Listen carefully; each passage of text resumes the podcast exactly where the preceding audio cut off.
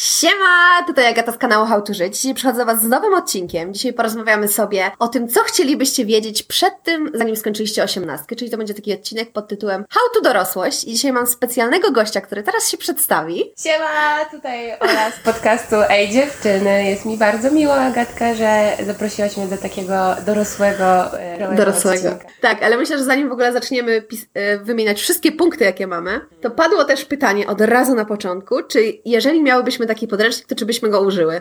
E, przeczytałabym, szanowałabym, ale nie wiem, co bym z nim zrobiła. I Byłoby jak z, z wszystkim, co mówili rodzice. Spoko, spoko, ale i tak Cię nie słucham. Dokładnie, ale powiem Ci, że rozmawiałam ze swoimi e, przyjaciółkami, bo oczywiście zbierałam też te punkty od, ze swojego otoczenia, od swoich przyjaciół. No i tak wspólnie stwierdziłyśmy, że prawdopodobnie każda z nas zachowałaby się jak takie małe dziecko, czyli ktoś by Mhm. im powiedział nie rób tego albo zrób to, a my byśmy musiały same na własnej skórze się dowiedzieć jak jest i czy nam się to podoba, czy nie. Brałybyśmy pewnie pod uwagę, ale no wiadomo, każdy i tak Klasycznie, jednym uchem wleci, drugim wyleci. Dobra, więc mamy dzisiaj bardzo dużo tych punktów. I myślę, że będziemy po prostu czytać te punkty i będziemy do tego dopowiadać swoje anegdotki, tudzież swoje przeżycia. To punkt numer jeden. Co chciałbyś wiedzieć wcześniej, zanim wkroczyłeś w magiczny świat dorosłości? Jak płacić rachunki? To jest chyba zmora wszystkich do trzydziestki, którzy jeszcze nie ogarniają. Znaczy, ja ci powiem jedną taką rzecz, że ym, ja z tym nie mam problemu. Bardzo się bałam, jak już przyszło na mnie, przyszło mi płacić rachunki samej za, wiecie, prąd, jakieś tam media i, i czynsz. I nie mam w ogóle pojęcia, co jest w tym czynszu ujęte i jak to jest, kurde, rozliczane, woda i tak dalej. Nie mam żadnego pojęcia, jak to działa. E, to O Jezu, ty masz problem. wszystko w czynszu?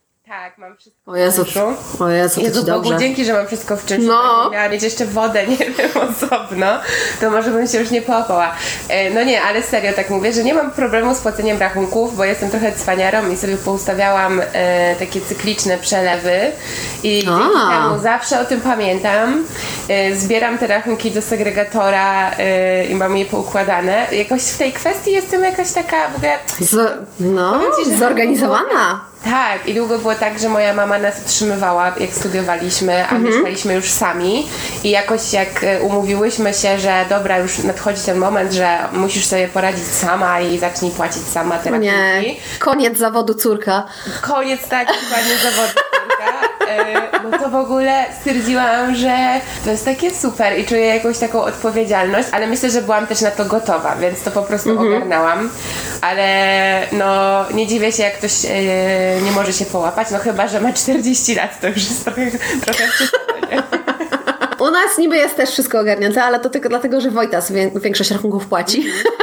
Ja płacę, ty- ja płacę tylko za czynsz i wodę, ale my mamy właśnie tak rozłożony czynsz, że my mamy tak, my mamy osobną opłatę za mieszkanie, osobną opłatę za council tax, czyli to do miasta, te opłaty za śmieci, za wszystko, osobno mamy za wodę, osobno mamy za prąd, osobno mamy za internet, za wszystko jest osobno, więc ja pierdzielę. Jakbym ja miała to płacić, to obstawiam, żebym się nie połapała za bardzo, albo bym zapominała po prostu płacić. Potem byśmy dostawali listy z przypomnieniem. A Więc jak też płacić rachunki? Zapłacić za prąd. Słuchajcie, to jest historia a propos właśnie nieogarnięcia tego, bo moja mama jeszcze płaciła rachunki, no i przychodziły na, nasze, na nasz adres, e, no tam wiecie, z energii, czy tam z czegoś powiadomienia, że tam jest tyle i tyle za miesiąc. I ja nie wiem czemu, ja byłam taka super przekonana, że ona ma świadomość tego, ile jest za ten prąd. I Ja byłam przekonana, że ta opłata jest w ogóle miesięcznie stała wtedy. I ja jej nie O, przekazywałam. jakie życie byłoby piękne, nie? Tak, i ja w ogóle Stałe opłaty za prąd.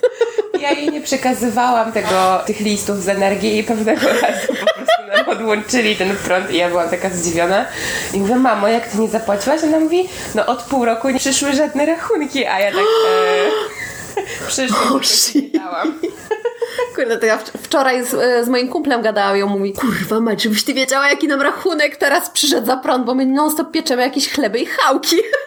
Jezus Maria, ja się tego boję. Ja się boję, co będzie w- w ogóle, ile mi przyjdzie za wodę rozliczenia, bo cały czas po prostu się kąpię, robię domowe spa. W sensie, no nie mam Bez beki? ale prysznic? Masakra i jeszcze, na szczęście nie piekę, chociaż dzisiaj, słuchajcie, stwierdziłam, że upiekę chleb i tego chyba nie wyjdzie Uuu. generalnie. Najwyżej tylko skórkę obkroisz i zjesz, i tak będzie git. Mniam. No ale właśnie wcześniej z Olą też rozmawiałyśmy, jakie są plany na weekend i ja mówię, że dzisiaj będę piekła torta. Dzisiaj będę piekła torta dla e, naszego psa, bo Rosie ma jutro urodziny, drugie, więc bardzo okrągłe. A że teraz odwala nam trochę od kwarantanny. to stwierdziliśmy, że upieczemy tort dla psa. I w ogóle jutro ma być pafty, tak zwane. Ma przyjść jeszcze nasza kumpela, moja siostra z pieskami, będzie torcik marchewkowy. To Jak mega, dorosłe, mega dorosła impreza, wielka odpowiedzialność ze swojego Oczywiście, że tak. Jestem dumna. Tak, i będziemy klaskać i pieski będą się cieszyć. Nie wiem, czy kiedyś widziałaś e, filmik albo na żywo, że jak piesek sobie siedzi i zaczniesz klaskać i się cieszyć, to ten pies po prostu myśli, że dla niego ją szału dostaje. Tak, bo w ogóle stwierdziłam, znaczy ponoć, e, że reagują na nasz tembr głosu, tak? Że chodzi Tak. o... Next one. Okej, kolejny punkt naszego podręcznika How to Dorosłość. Że wcale nie będzie tak fajnie, jak się wydaje i nie ogarniesz. Coś w tym jest. Znaczy, powiem wam tak, y, przeczytałam ten punkt i sobie pomyślałam, tak bardzo nie, a potem tak bardzo tak. Y, Tak.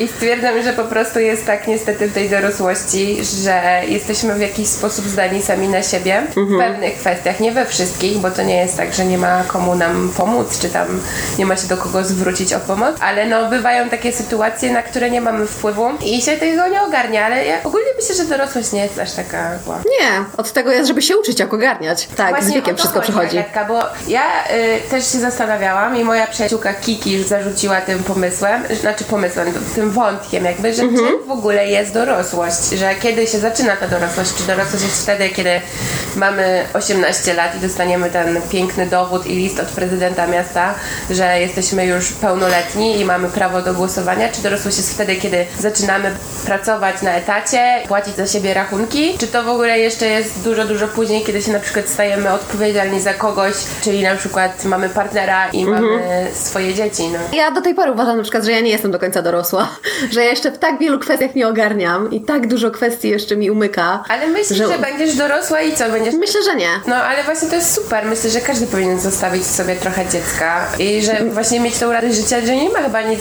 W ogóle mi się wydaje, że też taki, taki pomysł na to, że wszystko trzeba ogarniać, że, mm, że dorośli ludzie nie mogą sobie pozwolić na żarty albo jakieś niedociągnięcia, to jest jakiś stereotyp też. Oj, to jest okropne. Powiem Ci, że na przykład e, z moją przyjaciółką też rozmawiałam ostatnio właśnie przez telefon i ona wpadła na pomysł, a ona już ma 30, jest po 30 i wpadła na pomysł, że ona sobie kupi hulajnogę elektryczną, bo ona chce sobie, wiesz, na spacerki jeździć. Super. Zajebiście, też bym chciała. I wiesz, i ona powiedziała o tym pomyśle w pracy, a one, te babki tam się spojrzały na nią i tak, ale wiesz, że ty jesteś już po 30 i nie, ci nie przystoi. Mówię, nie rób z siebie dzieciaka, po co ci hulajnoga? I ona mówi, tak siedziała przez ten pierwszy tydzień i się zastanawiała. Mówi, Boże, może one mają rację, może coś ze mną jest nie tak, może jestem strasznym dzieciuchem. Potem stwierdziła, a w dupie to mam. Chcę mieć hulajnogę, to sobie kupię tą hulajnogę. Ale to I jest w w straszne, jakby takie wrzucanie, że coś ci nie wypada w jakimś wieku. Jakby moja babcia, która ma 95 lat, to Mhm. Wow. wszystko, co może i jest naprawdę bardzo bezpośrednia.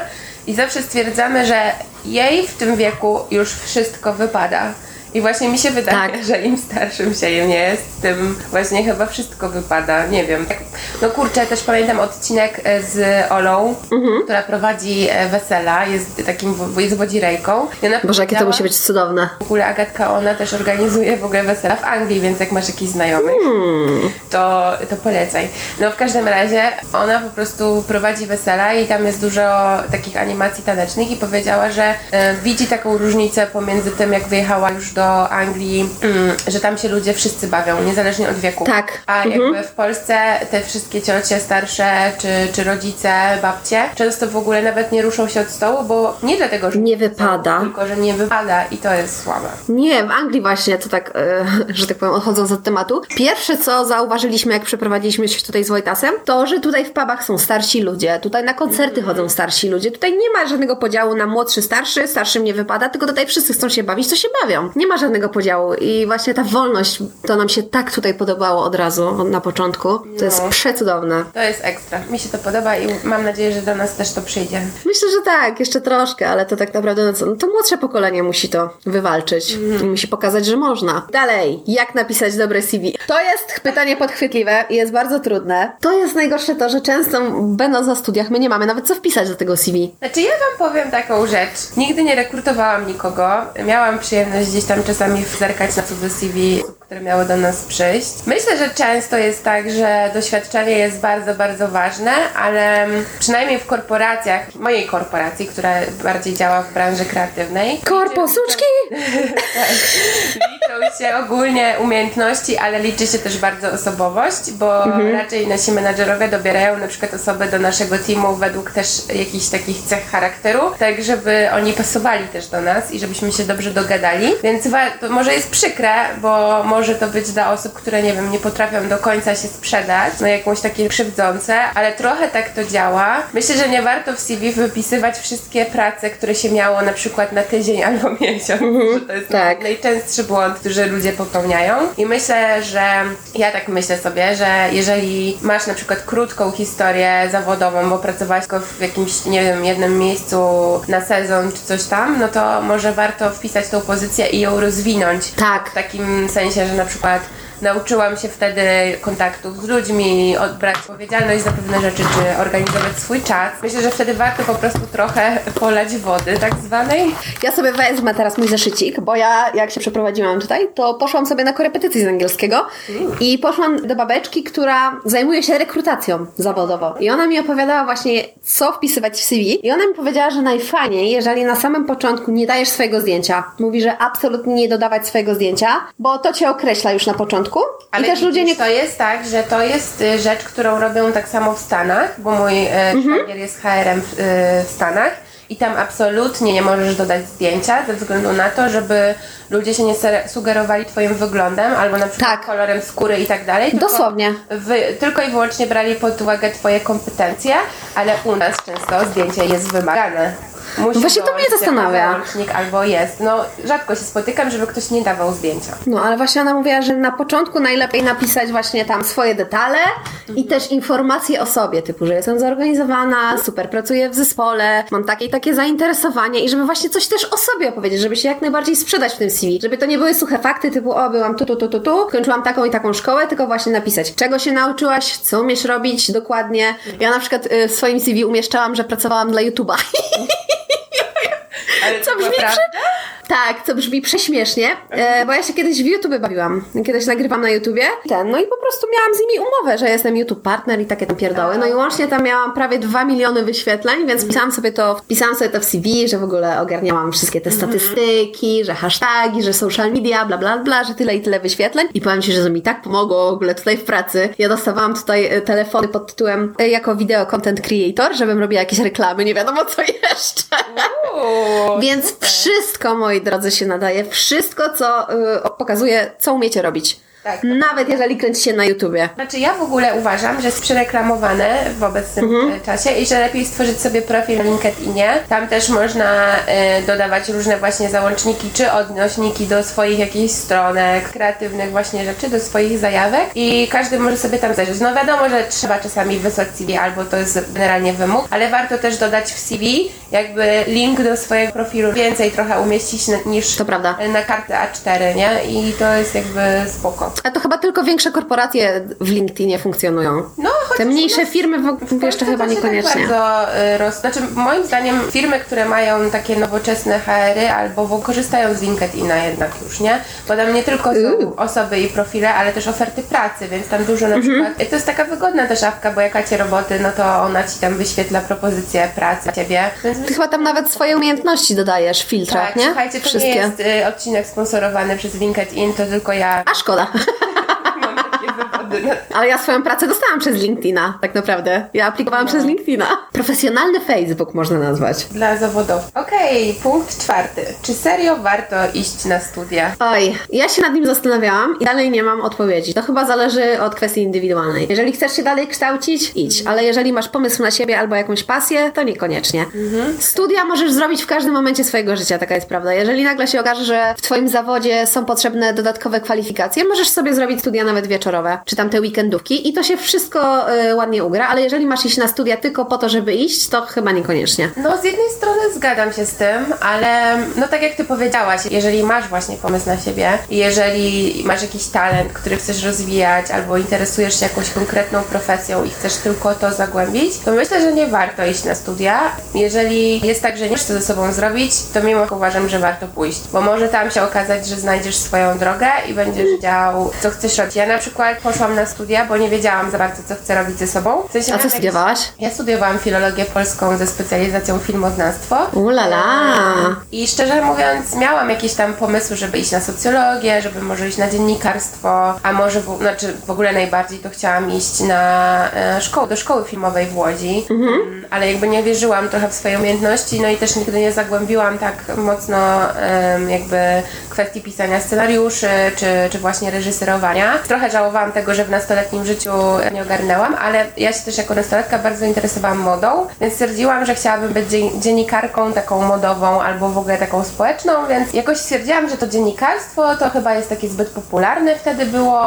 Wiedziałam, że może lepiej iść na filologię polską i jakby poznać takie szersze spektrum literatury i jakichś takich rzeczy, niż się skupiać na jednej dziedzinie i że tam też jest specjalizacja dziennikarstwo, no to, że, y, że mogę tam sobie wtedy to wybrać. Potem się okazało, że na tej specjalizacji jest za dużo osób, a to stwierdziłam, że pójdę w filmoznawstwo, bo też lubiłam filmy, filmy ale wiecie, nie tak, że o Jezu, y, uwielbiałam, tylko lubiłam filmy, więc stwierdziłam, że no dobra, to pójdę na to filmoznawstwo. Serialnie nie miałam na siebie żadnego pomysłu. Nie żałuję tego, że poszłam na te studia, bo bardzo mi otworzyły y, jakby moje horyzonty, poszerzyły i, i uważam, że dały mi taką wiedzę bardzo ogólną o świecie, ale dzięki temu pozwalają mi bardzo dobrze się poruszać po innych zawodach. To myślę, że jeżeli nie macie pomysłu na siebie, to wybierzcie takie studia, które będą w miarę dla Was interesujące, które mogą bardzo poszerzyć Wasz e, światopogląd. Szkoda też marnować ten czas, jeżeli się nie wie, co się chce ze sobą zrobić, a może właśnie na tych studiach poznacie osoby albo poznacie jakiegoś profesora, e, który Was w jakiś sposób ukierunkuje, albo nie wiem, dowiecie się o jakiejś dziedzinie, która nie była Wam w ogóle jakby znana, a teraz nagle Was interesuje. I ja pamiętam, że ja skończyłam filologię polską, nie chciałam iść na magisterkę mm, i poszłam na podyplomówkę z mm, social mediów i tam poznałam no jakby dziedzinę copywritingu i stwierdziłam, że w końcu, że jakby to jest to, To jest to. co ja mogę robić i że właśnie chcę iść w ten copywriting. Długo to zajęło, bo prawie 4 lata. Nie wspominam dobrze moich studiów, tego okresu za bardzo, pod kątem jakby tego, co się działo na samej uczelni, ale uważam, że e, summa summarum bardzo mi się to opłaciło i też jestem taką osobą, wiecie, która jest zorganizowana i trochę lubi takie podporządkowywanie się pod pewne sytuacje.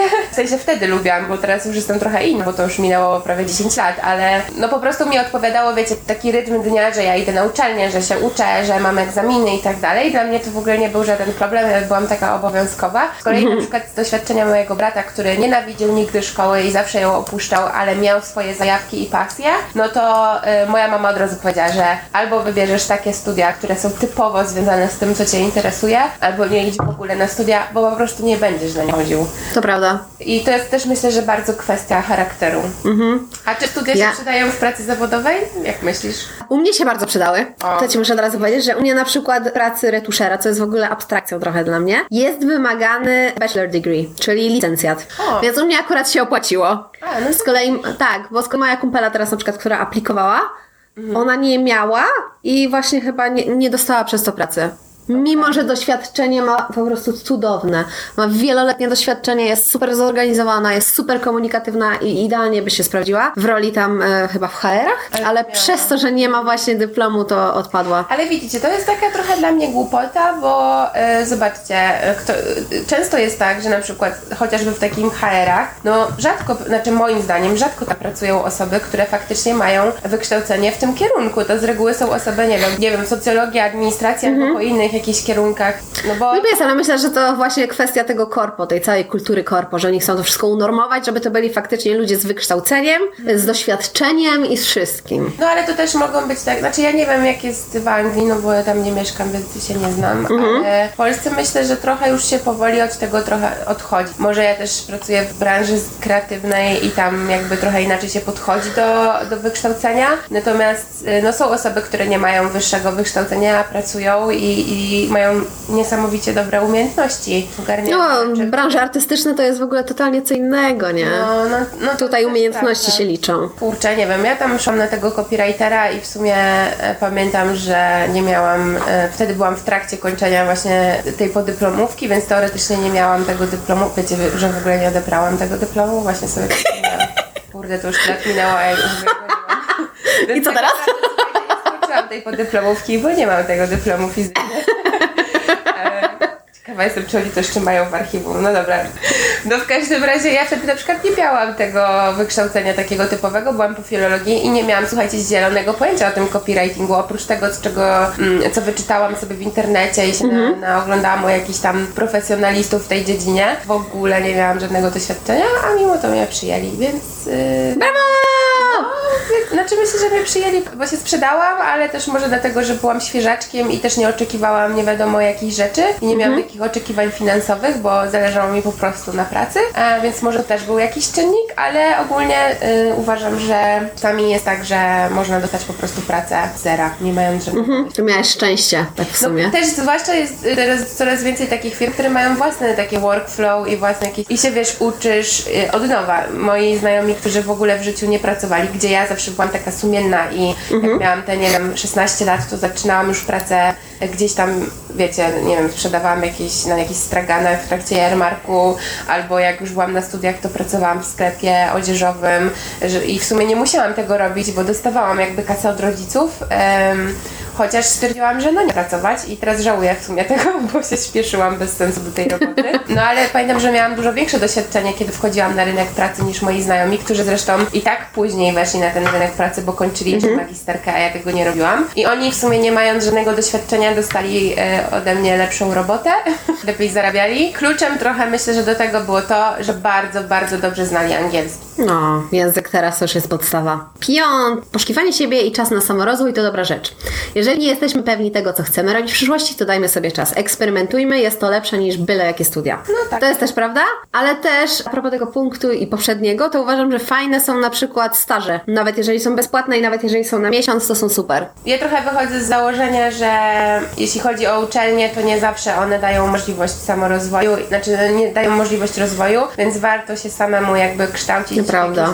w dziedzinie i pchać się do mm, miejsc, gdzie ja pamiętam, że ja bardzo się interesowałam właśnie modą, więc miałam swojego bloga takiego streetowego, zaczepiałam ludzi i robiłam im zdjęcia. Na przykład wiedziałam, że chcę trochę bardziej i bliżej być tej mody, no to pamiętam, że chodziłam na takie wolontariaty przy pokazach mody w Sopocie. Tam poznałam dużo osób w ogóle z branży mody. Po prostu wiecie, pchałam się trochę i czasami, no to był mój błąd, bo ogólnie nie uważam, że tak powinno być, ale u nas tak to trochę działa, że czasami biorą ludzi bez doświadczenia, takich właśnie wolontariuszy i im nie płacą, co nie jest ogólnie fajne, bo poświęcasz swój czas, ale ja byłam tak To prawda. zdeterminowana, że jakby chcę zobaczyć jak to wygląda od kulis i tak dalej, że poszłam tam i robiłam to za darmo i siedziałam tam po 14 godzin. Myślę, że summa summarum to mi się opłaciło, bo chociaż mogłam właśnie sobie to potem wpisać w CV, nie? Więc Ja mam takie same doświadczenia akurat, tylko że ja poszłam na staż półroczny. Z copywritingu, gdzie babeczka właśnie szukała asystentki i powiedziała, że to jest z możliwością potem właśnie rozwoju. Ja mówię, w, sumie? Mówię, jestem na studiach, teraz mam cichy okres. Mówię, i tak jestem u rodziców, zawód córka na pełnej był. Więc mówię, czemu by nie? I faktycznie, mówię, to dużo mnie nauczyła. I w ogóle nie żałuję tego, że siedziałam faktycznie czasami po parę godzin dziennie, robiłam jakieś dziwne statystyki, jakieś dziwne tabelki, pisałam jakieś dziwne rzeczy, totalnie za darmo, ale przynajmniej mnie to w jakikolwiek sposób rozwinęło. I nie uważam, żeby to był stracony czas. no myślę, że to jest Wiadomo, pieniądze są fajne, ale no samorozwój jest jeszcze fajniejszy i ta w ogóle satysfakcja po tym, że coś nowego umiesz. Ja wam powiem tak, że ja trochę jako nastolatka miałam, myślę, że y, zaburzony obraz tego, jak y, wygląda życie i bardzo mi zależało na tym, że, no bo taka jest prawda, że jak się ma 15 lat, to trochę ci zależy na tym, żeby fajnie wyglądać, żeby imprezować, Tak. żeby mieć, no a rodzice y, zapewniają ci totalne minimum, no bo to jest często to, na co ich stać po prostu. No nie wiem, jeśli ktoś ma rodziców, którzy zarabiają więcej, no to super, że mają taką możliwość, y, nie wiem, posiadania wszystkiego. Ja na przykład nie miałam takiej możliwości. Moi rodzice nie musieli płacić mi za studia, ale płacili mi za rachunki y, i zapewniali mi jedzenie. Więc y, no, na takie swoje wydatki typu imprezowanie, ubrania i tak dalej musiałam zarobić sama i trochę żałuję, że ten czas właśnie poświęcam na to, żeby zarobić pieniądze, a nie na to, żeby e, właśnie się rozwijać, bo no szczerze mówiąc e, nie wiem czy to, że sobie kupowałam raz w miesiącu nowe jeansy albo, albo nie wiem, mogłam pójść na pizzę ze znajomymi e, dało mi jakby mogłam ten czas i te godziny, które spędzałam w pracy, a spędzałam ich tam dużo, a w sumie nie zarabiałam wcale dużo, bo wszystkie te rzeczy to jakby wydawałam bardzo szybko, jakby te pieniądze, a te rzeczy w sumie mi nie dały nic takiego szczególnego, więc mogłam na przykład właśnie siedzieć i pisać scenariusze albo uczyć się o, o reżyserowaniu. a wolałam chodzić do pracy. I to... A, to tak jest zawsze. No i to jest słabe, dlatego uważam, że na przykład warto iść tak jak ty powiedziałaś, że byłaś na tym stażu i czegoś to cię nauczyło i nikt Mhm. z tego nie zabierze i to są takie godziny, to jest piękny wpis w CV. tak, że mam doświadczenie z copywritingu. Kolejny piękny punkt. e, Co chciałbyś wiedzieć o, o dorosłości wcześniej? Że jest chujowa. Bardzo głęboki punkt. Zgadzam z tym ogólnie. Uważam, Ja też nie. Jest, jest ciężko, bo trzeba po prostu uczyć się ogarniania od podstaw samemu, ale to jest fajne właśnie. ja uważam, znaczy ja powiem wam tak, że jestem osobą, która bardzo się bała dorosłości. Bardzo. Ja po prostu dostawałam ataku paniki na myśl o tym, że muszę Ojeju. wszystko sama, naprawdę. I e, ja też poszłam w ogóle na terapię mając tam 25 lat. Czułam, że to mnie przyrasta ta dorosłość. Też między innymi dlatego się tam pojawiłam. Ale summa summarum to wynikało, wiecie co, z takiego braku pewności siebie i z tego, sobie poradzę. Chociaż miałam wszystkie możliwe narzędzia do tego i sobie radziłam na co dzień. Nie było w ogóle nic takiego, co mi się sypało, bo naprawdę uważam, że jakoś w tą dorosłość tak y, wkroczyłam w miarę gładko, ale, ale miałam gdzieś w środku taką myśl, że kurde, ja wcale tej dorosłości nie chcę, że ja chcę to błystroskę, że ja chcę się nie przejmować rzeczami i że dlaczego ja się tak bardzo przejmuję nimi. I teraz y, widzę po tych trzech latach, dorosłość jest super, że branie odpowiedzialności za siebie samą i za swoje rzeczy jest naprawdę super. Czasami nie, no bo wiadomo, że czasami trzeba ponieść jakieś konsekwencje swoich decyzji, ale każda sytuacja, każda, absolutnie każda nas czegoś uczy i uważam, że właśnie dorosłość tym różni się od dzieciństwa, że po pierwsze to my bierzemy odpowiedzialność za nasze wszystkie jakby decyzje i po drugie uważam, że to jest czas, kiedy powinniśmy czerpać z tego i się uczyć, w przeciwieństwie do dzieciństwa, że jakby w tym takim okresie nastoletności i dzieciństwa czasami jest tak, że robimy rzeczy i nie mamy żadnych refleksji nad tym, e, czy Tak. to co zrobiliśmy to jest ok. I myślę, że to jest czas, kiedy możemy to robić, a w dorosłości już wypadałoby chyba raczej mieć te refleksje i raczej nie robić rzeczy cały czas tak samo, tylko wyciągać jakieś wnioski i iść Mhm. dalej. No ale właśnie też po to jesteśmy dziećmi i nastolatkami, żeby popełniać te błędy i No potem tak, to wszystko, oczywiście, wszystkiego się uczyć. tak. E, dalej, żeby ktoś mi uświadomił, że najważniejsze jest to, co ja o sobie myślę, a nie to, co widzą inni. I to jest Tak. przepiękny punkt i ja bym Jest. chciała to wiedzieć. Jest. Mimo, że mi to mówili rodzice, przyjaciele, żebym się tak nie przejmowała, to się zawsze przejmowałam za bardzo, zawsze miałam ten overthinking. To mi bardzo, ale to bardzo zepsuło moją samoocenę w życiu Mhm. i chciałabym, żeby ktoś mną tak potrząsnął porządnie, jak byłam młodsza i powiedział, że serio, nawet jeżeli ktoś na ciebie patrzy, ci obgaduje, no to to jest jego problem, a nie cokolwiek ktoś na ciebie patrzy nie tak, czy czujesz się niekomfortowo, to to będzie trwało, nie wiem, 5 sekund i ta osoba zaraz o tym zapomni, a ty będziesz o tym myśleć. I chciałabym, żeby ktoś mną potrząsnął i powiedział, nie, ogarnij się, uspokój się, nic strasznego się nie dzieje. No, to prawda. Ja myślę, że to jest jedna z takich rzeczy, która nam często towarzyszy, że mm, mało jest takich osób, które serio się nie przejmują opiniami innych, które idą jakby w świat trochę z, takim, z taką pewnością siebie, to co robią, jacy są. okej. Tego zazdroszczę ludziom, No tak, tak, ale też często u nas niestety kojarzy się to bardzo z e, taką e, niefajną pewnością siebie i z byciem tak zbyt zadziornym, zadzierającym nosa. Ale myślę, że to jest chyba tylko kwestia polskiej mentalności tak naprawdę. Nie wiem tego, nie mam pojęcia tak za bardzo, ale wi- widzę na przykład, słuchajcie, po mojej siostrze i po tym, jak ona, ona wychowuje swoje dzieci w Stanach. Mhm. y, I tam jest trochę taka mentalność, która może nie zawsze jest dobra, ale w jakiś sposób sp- y, sprawia, że te dzieci mają równy start. W szkołach dzieci raczej są traktowane równo. Starają się jakby ci nauczyciele nie wybijać jakąś jedną konkretną osobę i nie faworyzować jej tylko dlatego, że na przykład sobie świetnie radzi, nie wiem, tam na języku polskim czy gdzieś. Oni mają po te kółka z olimpiady, żeby ta osoba sobie tam poszła i tam mogła być chełpiona za to, że jest zajebista w klasie. Jakby starają się y, mieć taką równość, co ma swoje plusy i minusy. Nie chcę wnikać już tutaj w temat, ale wydaje mi się, że to jest okej, no bo... ym, no bo gdzieś tam masz wtedy taką poczucie wartości, że jesteś okej, nie? Że jakby jesteś tacy jak inni, a jak Punkt numer 8. To naturalne, że ludzie odchodzą i przyjaźnie nie trwają wiecznie. Tak. tak. Tak, że na każdy etap życia są inne po prostu relacje. I że nie możemy się przywiązywać za bardzo do ludzi, bo tak naprawdę no, życie zweryfikuje. tak... y, I że nic nie trwa wiecznie. Moja Niebezpiecznie. E, Jedna z moich przyjaciółek, Agatka, powiedziała, że chciałaby wiedzieć właśnie, że niektóre przyjaźnie szkolne wcale nie są na całe życie, że właśnie to, że na przykład się jest w jednej klasie wcale nie sprawia to, że musicie się jakby przyjaźnić z tą osobą, tylko przyjaźń jest zupełnie czymś innym i czymś więcej i że właśnie w momencie, kiedy rozchodzą się wasze drogi i to jest największy, największy test przyjaźni, czy to przetrwa, czy nie. I myślę, że fajnie też jest wiedzieć, że jakby zawsze ktoś się pojawia po coś w naszym życiu i to, że go nagle później nie ma, no to to nie jest też nic złego, no, że czasami się no po prostu rozchodzą czyjeś drogi Tak. i to jest okej, ale zawsze ten ktoś No. coś zostawi dla nas. To prawda i właśnie ta osoba, która była z tobą, stworzyła ciebie. Tak naprawdę. Tak. Zostawiła tą cząstkę siebie w tobie i to jest piękna. Tylko, Tak. że no, nie, nie, nie, zostanie na zawsze. Ja właśnie miałam taką przyjaciółkę w technikum i to się po prostu rozeszło. Próbowałam o to jakoś tam walczyć, próbowałam się dowiedzieć czemu, co, jak. Myślałam bardzo długo, że to jest w ogóle moja wina, ale potem doszłam do wniosku, że nasze życie wygląda totalnie inaczej i jedyne co zostało to sentyment, no. To musiało się rozejść. Tak. Ja No. akurat powiem Ci, że miałam kilka takich osób w swoim życiu, które do tej pory bardzo, bardzo cenię i czule wspominam. Mhm. Natomiast y, no, gdzieś tam w momencie, nie wiem, czy pójścia do gimnazjum, czy do liceum, czy na studia nasze drogi się rozeszły, ale myślę, że za, dalej na siebie patrzymy z serdecznością. Chyba raczej z nikim się, Pewnie. z żadnym przyjacielem się jakoś tak kwaśno nie rozstałam. Po prostu to wygasło i gdzieś tam rozeszliśmy się, każdy w swoją stronę. Ale mam to szczęście, że właśnie mam taką paczkę przyjaciół z gimnazjum, którymi się trzymam no już kupę lat i znamy się jak łyse konie. I tego na przykład- zazdroszczę.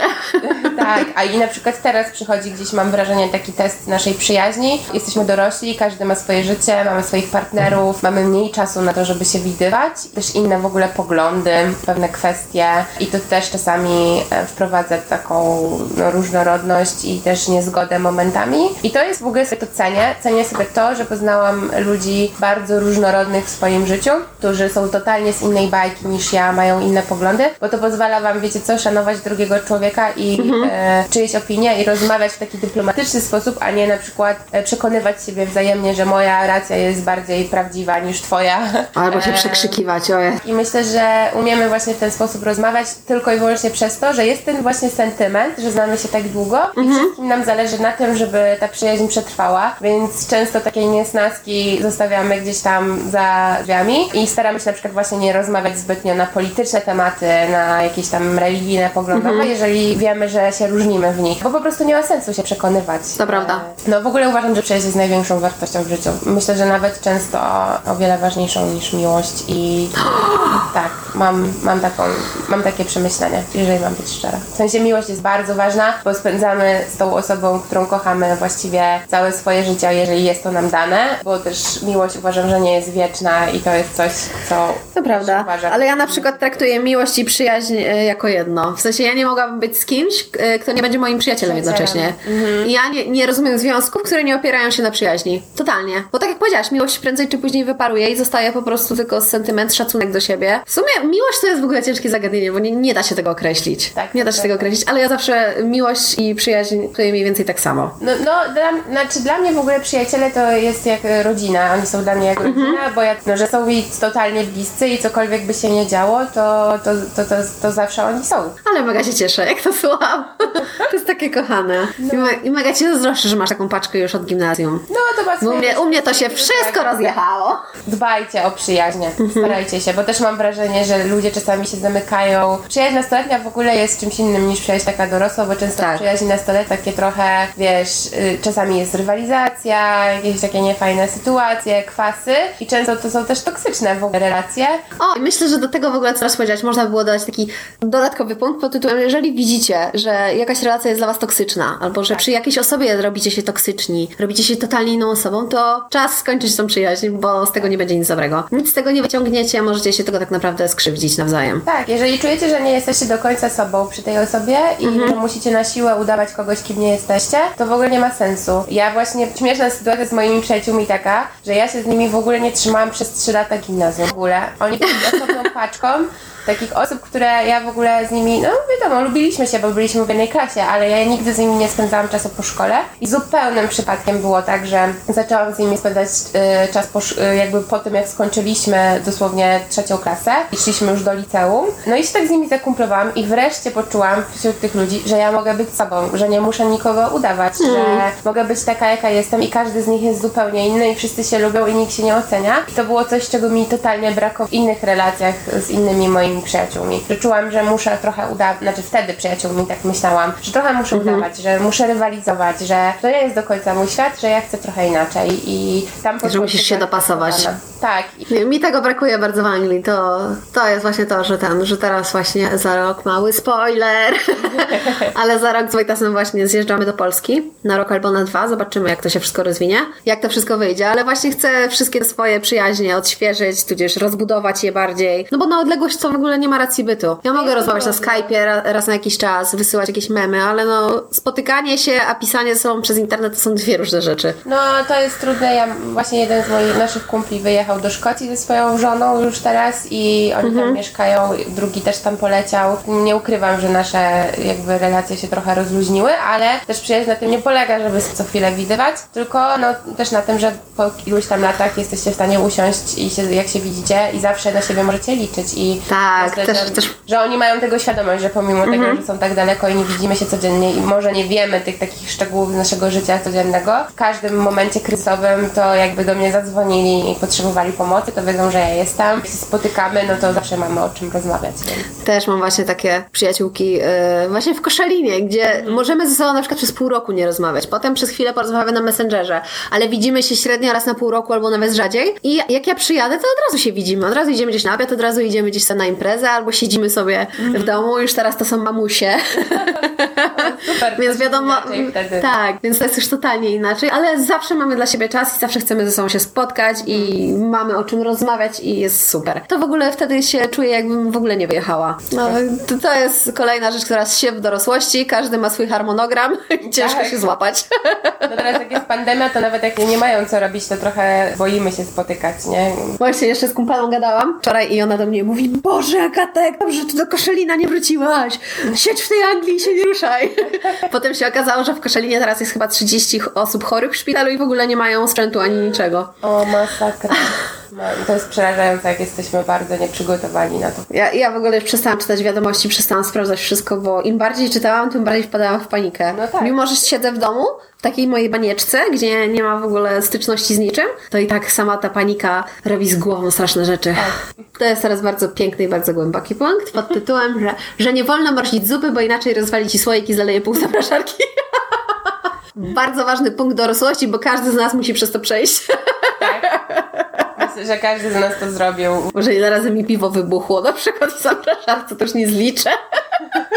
Następny, jak rozliczyć PIT? Powiem Ci tak, u mnie w ogóle na zajęciach z WOS-u był taki, em, w gimnazjum w ogóle, był tak, ale kto ma w ogóle pojęcie w gimnazjum, czym są, nie wiem, dochody, przychody, kwota netto, brutto, to Cię nie Kto interesuje. słucha takich rzeczy w gimnazjum? No dokładnie i jakby ja pamiętam, że były takie, były, było, było takie zadanie i to było super, ale znaczy teraz myślę sobie, że to było super, że moja e, nauczycielka to wymyśliła i kazała nam to zrobić, natomiast to w ogóle nie było zadanie adekwatne do naszego wieku, my, nas to No totalnie właśnie. nie interesowało, a uważam, że to jest, słuchajcie, bolączka każdej pracującej osoby, e, która zaczyna wchodzić w rynek pracy i musi się dowiedzieć czegoś o podatkach i takich rzeczach i rozliczenie PIT-u, zwłaszcza w momencie, kiedy na przykład pracujesz na umowę zlecenie i masz kilka takich zleceń w roku i musisz to dokładnie... Jak jesteś freelancerem, to masz przerąbane.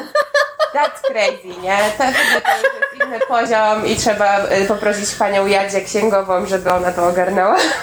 nie jestem dobra w liczby, nie rozumiem tego do końca. Tam jest za dużo tych kratek i pozycji do wypełnienia. Mi się wydaje, że muszę wypełnić wszystkie, okazuje się, że nie. Y, W ogóle teraz to chyba już tak działa, że to wszystko idzie elektronicznie i jak tam spłynie do urzędu skarbowego, to oni to jakby automatycznie ci niby rozlicza.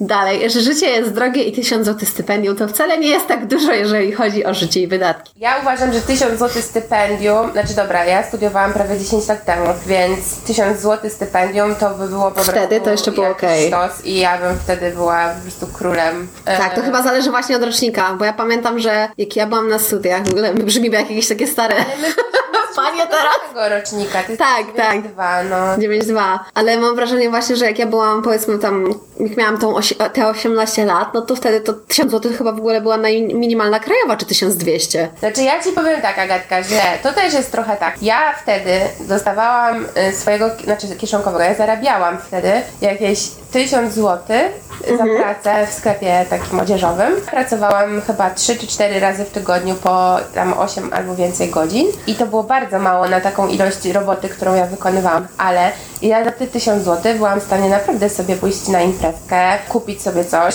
kupić sobie bilet jakiś tam na, wiecie, komunikację miejską i tak dalej. I jakoś w ogóle umiałam tak zarządzić tą kasą, że mi na wszystko starczyło i mi to wystarczało w zupełności e, na cały miesiąc, a teraz to w ogóle 1000 zł.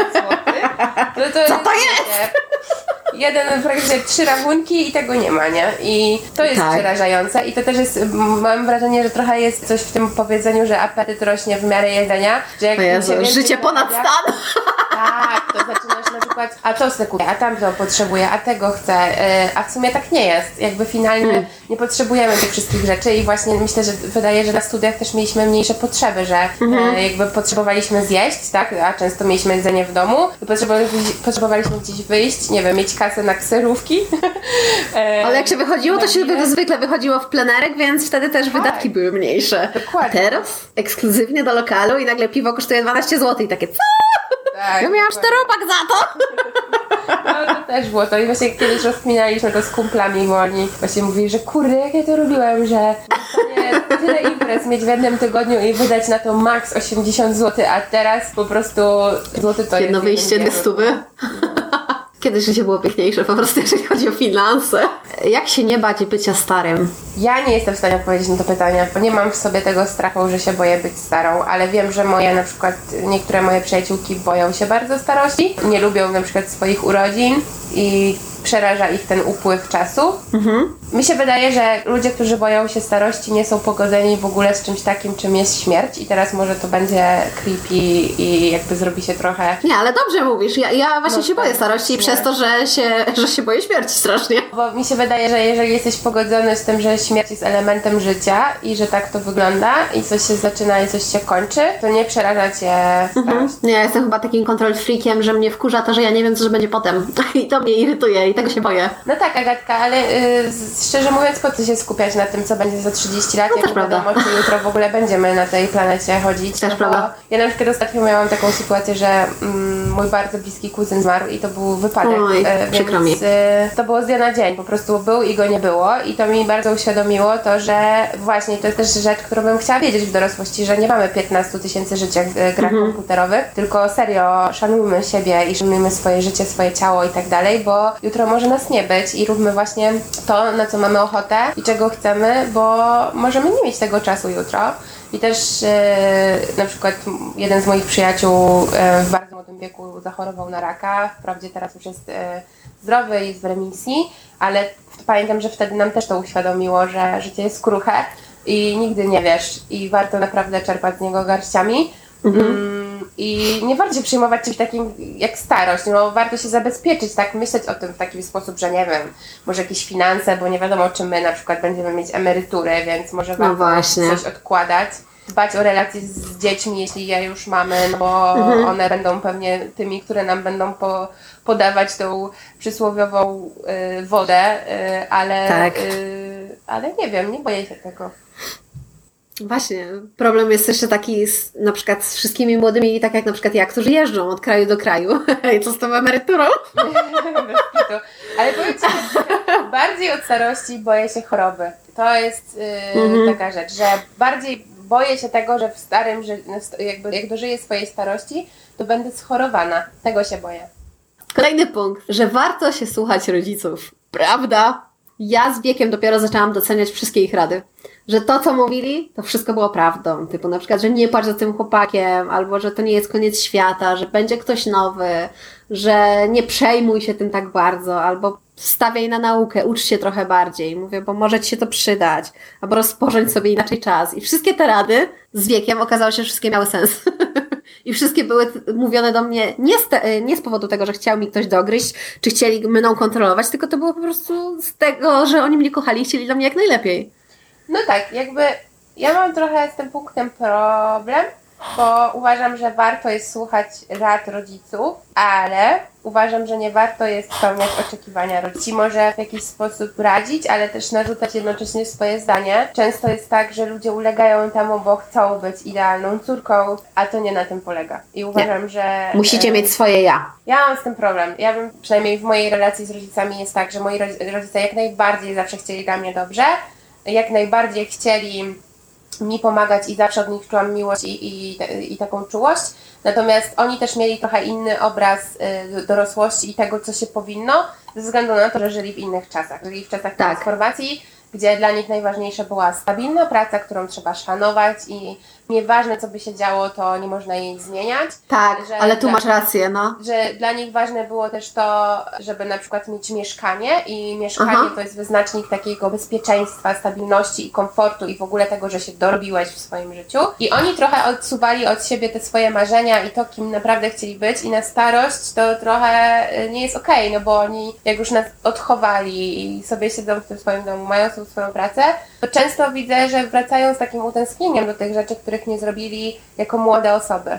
I też oni bardzo młodo mieli dzieci, zakładali rodziny, więc też ta ich młodość, no ja mam 27 lat, moja mama w moim wieku miała trójkę dzieci. Warto ich słuchać, bo na pewno mają ogromną wiedzę i doświadczenie i na pewno dla nas zawsze chcą jak najlepiej, ale też nie zawsze ich wyobrażenia o życiu są tymi wyobrażeniami, które my, byśmy, które my mamy. I Tak, ale na przykład masz rację, co powiedziałaś, bo ja na przykład mam w głowie cały czas, że jak mam dobrą pracę, to muszę się jej trzymać. Albo, że życie jest po to, żeby mieć jeden zawód. Mimo, że to dopiero do mnie dochodzi, że tak nie jest, że ja mogę być kim chcę, że ja mogę kombinować w różnych dziedzinach, że ja mogę się przebranżowić w każdym momencie swojego życia. No ale z tyłu głowy gdzieś jest, że kurde, że ja muszę mieć dobrą, stabilną pracę, że ja muszę odkładać na mieszkanie. A nie, ostatnio właśnie mi się tak pozmieniały priorytety, że stwierdziłam, że mam wszystko w dupie. chcę mieszkać w środku lasu, mieć kozy i kury. wiesz coś, co Agatka, ty musisz sama przeżyć i sama zdecydować. Tak. czego Tak. ty chcesz i szanujmy ich zdanie i tak dalej, ale jakby nie spełniajmy ich oczekiwań za wszelką cenę, bo obudzimy się za, nie wiem, 10 nawet lat i stwierdzimy, kurde, nie, w ogóle nie, nie żyjemy w zgodzie z samym sobą. Tak. Jakby, wiesz, jak, jak możemy wiedzieć, kim jesteśmy mając 21 lat, jakimi chcemy być dorosłymi, jakie mamy wartości. Ja mam 27 i mam wrażenie, że dopiero od roku gdzieś wiem, kim tak naprawdę chcę być i jaka jestem. I myślę, że wcześniej bym w ogóle tego nie wiedziała, więc nie wyobrażam sobie na przykład, ale no nie wiedziałabym tego i prawdopodobnie bym, nie wiem, miała 21 lat i była z jakimś chłopakiem i wyszła za niego, to pewnie by się to właśnie teraz sypało. Ja mam to samo, jak sobie pomyślę o tym, jak, jaka byłam w ogóle w wieku 21 lat, a teraz to totalnie dwie różne typiary. No wtedy mi się wydawało, że jestem taka w ogóle mądra i uduchowiona, ale Tak. naprawdę pewnie y, powiem to samo za 10 lat o sobie. Teraz 27-letniej. Dobra, kolejny ważny punkt. Chciałabym wiedzieć, żeby nie przelewać całej wypłaty na głupoty, tylko żeby oszczędzać. No ogólnie Trochę prawda, tak powinno być, ale wiecie, nawet jak się jest Treat dorosłym, yourself! E, Powiem Wam, to jest prawda i tak powinno być w idealnym, utopijnym świecie, ale nawet jak się jest dorosłym, takim dorosłym, który już w miarę ogarnia swoje finanse, zdarza się wydać kasę na przykład na zajebistą torebkę i potem żreć ziemniaki do końca tego e, miesiąca. Ogólnie, tak, żyjemy w takim kraju, gdzie mamy słabą e, pomoc medyczną No właśnie. w ogóle nie wiemy, czy możemy liczyć na emeryturę.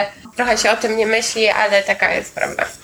I sobie obiecałam w tym roku e, na Sylwestrę, że w tym roku nie kupię niczego w sieciówkach. Uuu. Kupujesz i znowu masz Tak. tak. tonę tych rzeczy, po co ci to? I jakby e, wydaje mi się, że te osoby, które na przykład, przynajmniej te osoby z mojego otoczenia, które wiem, że są przedsiębiorcze i potrafią sobie Mhm. odłożyć, oni są strasznymi minimalistami.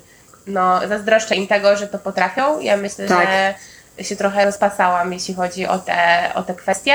Mm, I teraz tego żałuję, bo jest ciężko tego wyzbyć. To jest trochę taki, yy, taki narkotyk, to kupowanie. Znaczy, no, Tak. nie mówię, że jestem uzależniona, że muszę coś zawsze kupić, ale mimo wszystko kupuję jakąś nową rzecz raz na dwa miesiące, raz jakieś coś do ubrania, w sumie mając podobną rzecz w szafie. To jest bez sensu. Jezus, jak sobie teraz o tym myślę, to ja mam to samo. No, Ja w ogóle mam popakowane w pudłach e, plastikowych pod łóżkiem rzeczy, które na przykład są na moje chudsze lata.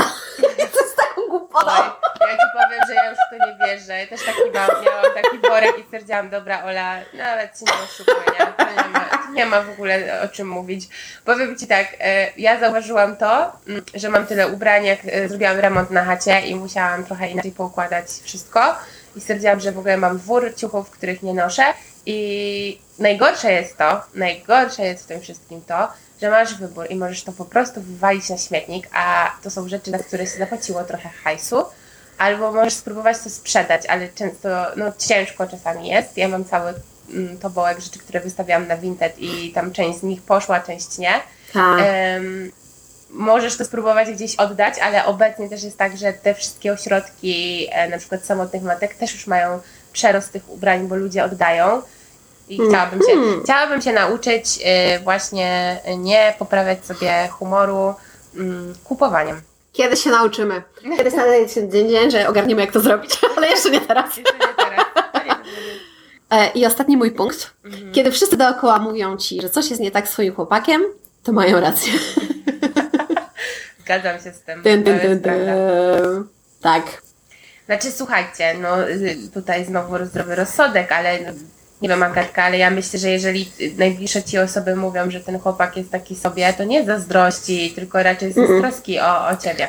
W sensie, jak jedna osoba powie, to jeszcze możesz to, że tak powiem, troszeczkę olać, ale jeżeli któraś z kolei osoba ci mówi to samo, już coś musi być na rzeczy, bo wiadomo, że jak jesteśmy zakochani, to patrzymy przez różowe okulary, zaczynamy wszystko usprawiedliwiać, że nie, to na pewno nie jest tak, chcemy cały świat zbawić w ogóle, to jest ten mój jeden, jedyny. Ludzie z boku widzą więcej niż my, taka jest smutna prawda. No, dokładnie, ja się zgadzam z Magatka, chociaż chciałabym też zaznaczyć, summa summarum, to my jesteśmy z tą osobą i nie zawsze y, mus, musi się ta osoba odpowiadać i przypodobać naszym przyjaciołom czy rodzinie, Tak. ale też bez przesady, jeżeli jest tak, że nie jesteście w stanie spędzać czasu z tą osobą w towarzystwie rodziny i w miarę się tolerujecie, no to coś jest grubo nie tak, bo jeżeli jakaś relacja wpływa na wasze relacje z przyszłości, które były do tej pory poukładane i fajne, no to coś tu nie gra. No właśnie, to skończy się tak, że będziecie odizolowani od przyjaciół rodziny i będziecie tylko z tą osobą. To też nie jest zdrowe.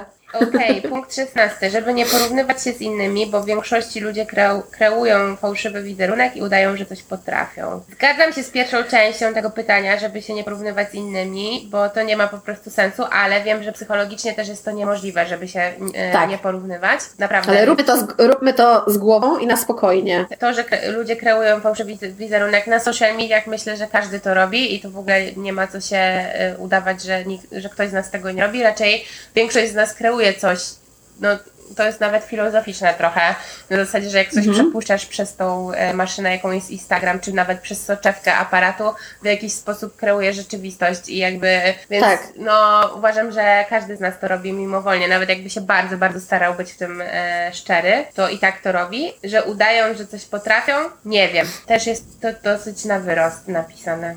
No nie wiem, po prostu bierz się też na poprawkę na te rzeczy, no co widzicie, nie wiem, w social mediach czy gdziekolwiek, no bo też bez przesady te wszystkie kolorowe obrazki z wakacji czy fantastycznych relacji, a wiesz potem z kuluarów, że na przykład te osoby wcale ze sobą super nie żyją i że to jest po prostu ładne zdjęcie.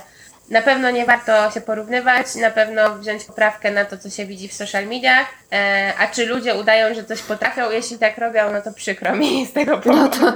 I Tak, trochę- najważniejsze, żeby być sobą. Z troszkę podrasowaną wersją siebie na Instagramie, ale żeby być sobą. Dokładnie, tak, dokładnie zgadzam się. Punkt 17, że magiczne 18 y, lat nie zmienicie ani trochę. To jest prawda, prawda, Tak. prawda, prawda. To jest kwestia dowodu. Wszystko. Tak, to by było na tyle. 18. Przestań porównywać się do innych, to nic nie da. No czyli to znowu jest to porównywanie Mhm. się. 19. Czy można jeść codziennie pizzę na kolację? Od Można. tego jest dorosłość. Można. Uważam, że można. Można jeść na śniadanie lody, można jeść na obiad cukierki. Ja to często robię. Jem Tak. lody na śniadanie. Można to robić, tylko słuchajcie, trzeba też pamiętać o tym, że no, nasze ciało jest nasze i będziemy w nim żyć jeszcze długo, długo, długo. No i. Wszystko z umiarem. I wszystko z umiarem. Możecie to robić, bo nikt wam tego nie zabroni robić, ale jakby trochę też oleju w głowie. To znaczy ogólnie nie wiem jak ty miałaś, ale ja na przykład Mhm. bardzo zmieniłam swój sposób jedzenia od kiedy nie mieszkam z rodzicami. Okazało się, że wielu rzeczy z kuchni mojej mamy ja nie lubiłam. Jadłam, bo nie jestem taką osobą, która mało rzeczy mi nie smakuje, tak wiecie, że tego po Mhm. prostu nie tknę. No i też u mnie w domu był trochę taki kult niewyrzucania jedzenia. Dorastając i gotując sama dowiedziałam się, że na przykład nie przepadam za mięsem O, ja mam to samo, totalnie to samo. że jadłam je tylko dlatego, że trzeba było je zjeść, bo mama mówiła, że tylko zjedz mięso. O, zjedz mięso, zostaw ziemniaczki. No. To. Dokładnie. Totalnie to samo powiedziałyśmy. Ale na przykład też u mnie jest tak, że u mnie na piętrze, bo mamy domek, znaczy rodzice mają domek, e, mieszka babcia, więc to u niej ten kult mięsa to jest w ogóle już inny poziom. Ale to samo, w momencie jak zaczęłam dorastać, to stwierdziłam, że mięso nie jest totalnie dla mnie. To nie jest tak, że ja nie zjem. Sobie zjem od czasu do czasu jakiegoś hamburgera, ale to nie jest jedzenie, które ja myślę sobie, o matko, ale bym zjadła kotleta schabowego albo nie wiem. No mam bardziej ochotę na warzywa, na zupy. Ja lubię bardzo Mhm. takie rzeczy. Kryłam to właśnie jak zaczęłam sobie sama gotować. Gotuję to mięso, bo tak mnie mama nauczyła i tak było zawsze w domu, ale że to mi w ogóle nie smakuje. I potem z czasem zaczęłam odkrywać inne smaki i moja mama zawsze się dziwi, że jak to się stało i że ja w ogóle teraz tutaj jakiś wegetarianizm uprawiam i tak dalej. A ja mówię, że po prostu nie lubię i się okazało, słuchajcie, że moja 95-letnia babcia też je bardzo mało mięsa i ja wierzę Brawa w na babci. tak, i wierzę w ogóle w to, że to jest trochę genetyczne, że jakby ona nie lubi i my obydwie mamy coś takiego, że kochamy chleb, że po prostu O Jezu. jeżeli w ciągu dnia nie zjemy kromki chleba, to nieważne ile byśmy zjadły, to byśmy były głodne dalej. W moich żyłach płynie gluten, tak? Tak, w moich żyłach chleb kocham. To się chyba zmienia tak naprawdę po 18, że możecie wszystko odkrywać już sami. I może macie teraz czas tak naprawdę na eksperymenty, co lubicie, czego nie lubicie, kim jesteście, kim nie jesteście. I chyba tylko to się zmienia po 18. No I to ja- kształtuje was charakter, ale samo, samo przekroczenie tej liczby niczego nie zmienia. Nie zmienia. Myślę, że na pewno e, jak, jak tak so- sobie wspominam te lata na- nastoletności i potem też tak do 20, myślę, trzeciego roku życia, to to był taki właśnie, myślę, że e, tak jak Ty mówisz, czas na eksperymenty. Ja bardzo dużo próbowałam różnych rzeczy. 20. Jak samemu umyć się do lekarza? Mnie to bawi, bo, bo ja zawsze proszę moją mamę. Bo mówię, że mi się polski telefon rozładował i, i się nie dodzwonię. O, to jest trudne, bo trzeba na przykład zadzwonić o godzinie y, 6.30 Tak. i siedzieć na tym telefonie do 9, żeby ktoś... To jest wkurzające. Znaczy powiem tak, wyszłam teraz na totalnego lamera, ale u mnie kwestia jest taka, że ja mam lekarza rodzinnego naprzeciwko mojego domu, więc mam, jest tam minuta pieszo, nawet mniej. Więc dlatego zawsze mamy proszę, bo naprawdę łatwiej się dostać, zapukać do pielęgniarki i umówić na wizytę albo poprosić receptę, niż się dodzwonić. Też nigdy tego nie, nie, nie lubiłam robić i często zdarzało mi się tak, że prosiłam mamę, żeby Mama. mówiła do lekarza. Mama ma siłę przybicia. Ja sobie zawsze tak to tłumaczę. Ja, co, ja też uważam, że dbanie o zdrowie to jest taką kwestią, y, bo ja na przykład em, mam często tak, że się zaziębię i nie wiem, mam tam katar, boli mnie gardło i chodzę z tym i nie wiem, nie wezmę tabletek, bo ja bardzo nie lubię brać tabletek e, jakichkolwiek rodzaju. I, e, I po prostu e, doprowadzam się już do takiego momentu, że ledwo gadam i w ogóle O Jezus. oddycham.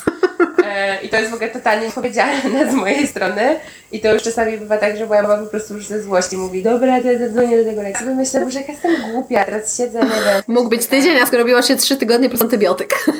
Ja bym chyba chciała wiedzieć, że mogę być dzieckiem i nie ogarniać. Wieczna spina od małego. To jest w ogóle mój punkt. Ale naprawdę, ja od dziecka miałam coś takiego, że miałam powiedzieć, że jestem najstarsza i ja muszę najbardziej ogarniać. Nie wiem o co mi chodziło, ale ja byłam spięta całe życie od małego. I ja na przykład chciałabym sobie powiedzieć, że Agata, wyluzuj. Ty nie jesteś za nic odpowiedzialna i nie musisz być bardziej ogarnięta niż twoja siostra. Ja zawsze miałam się za takiego mentora dla mojej siostry, chociaż tak naprawdę niczego jej w życiu nie nauczyłam.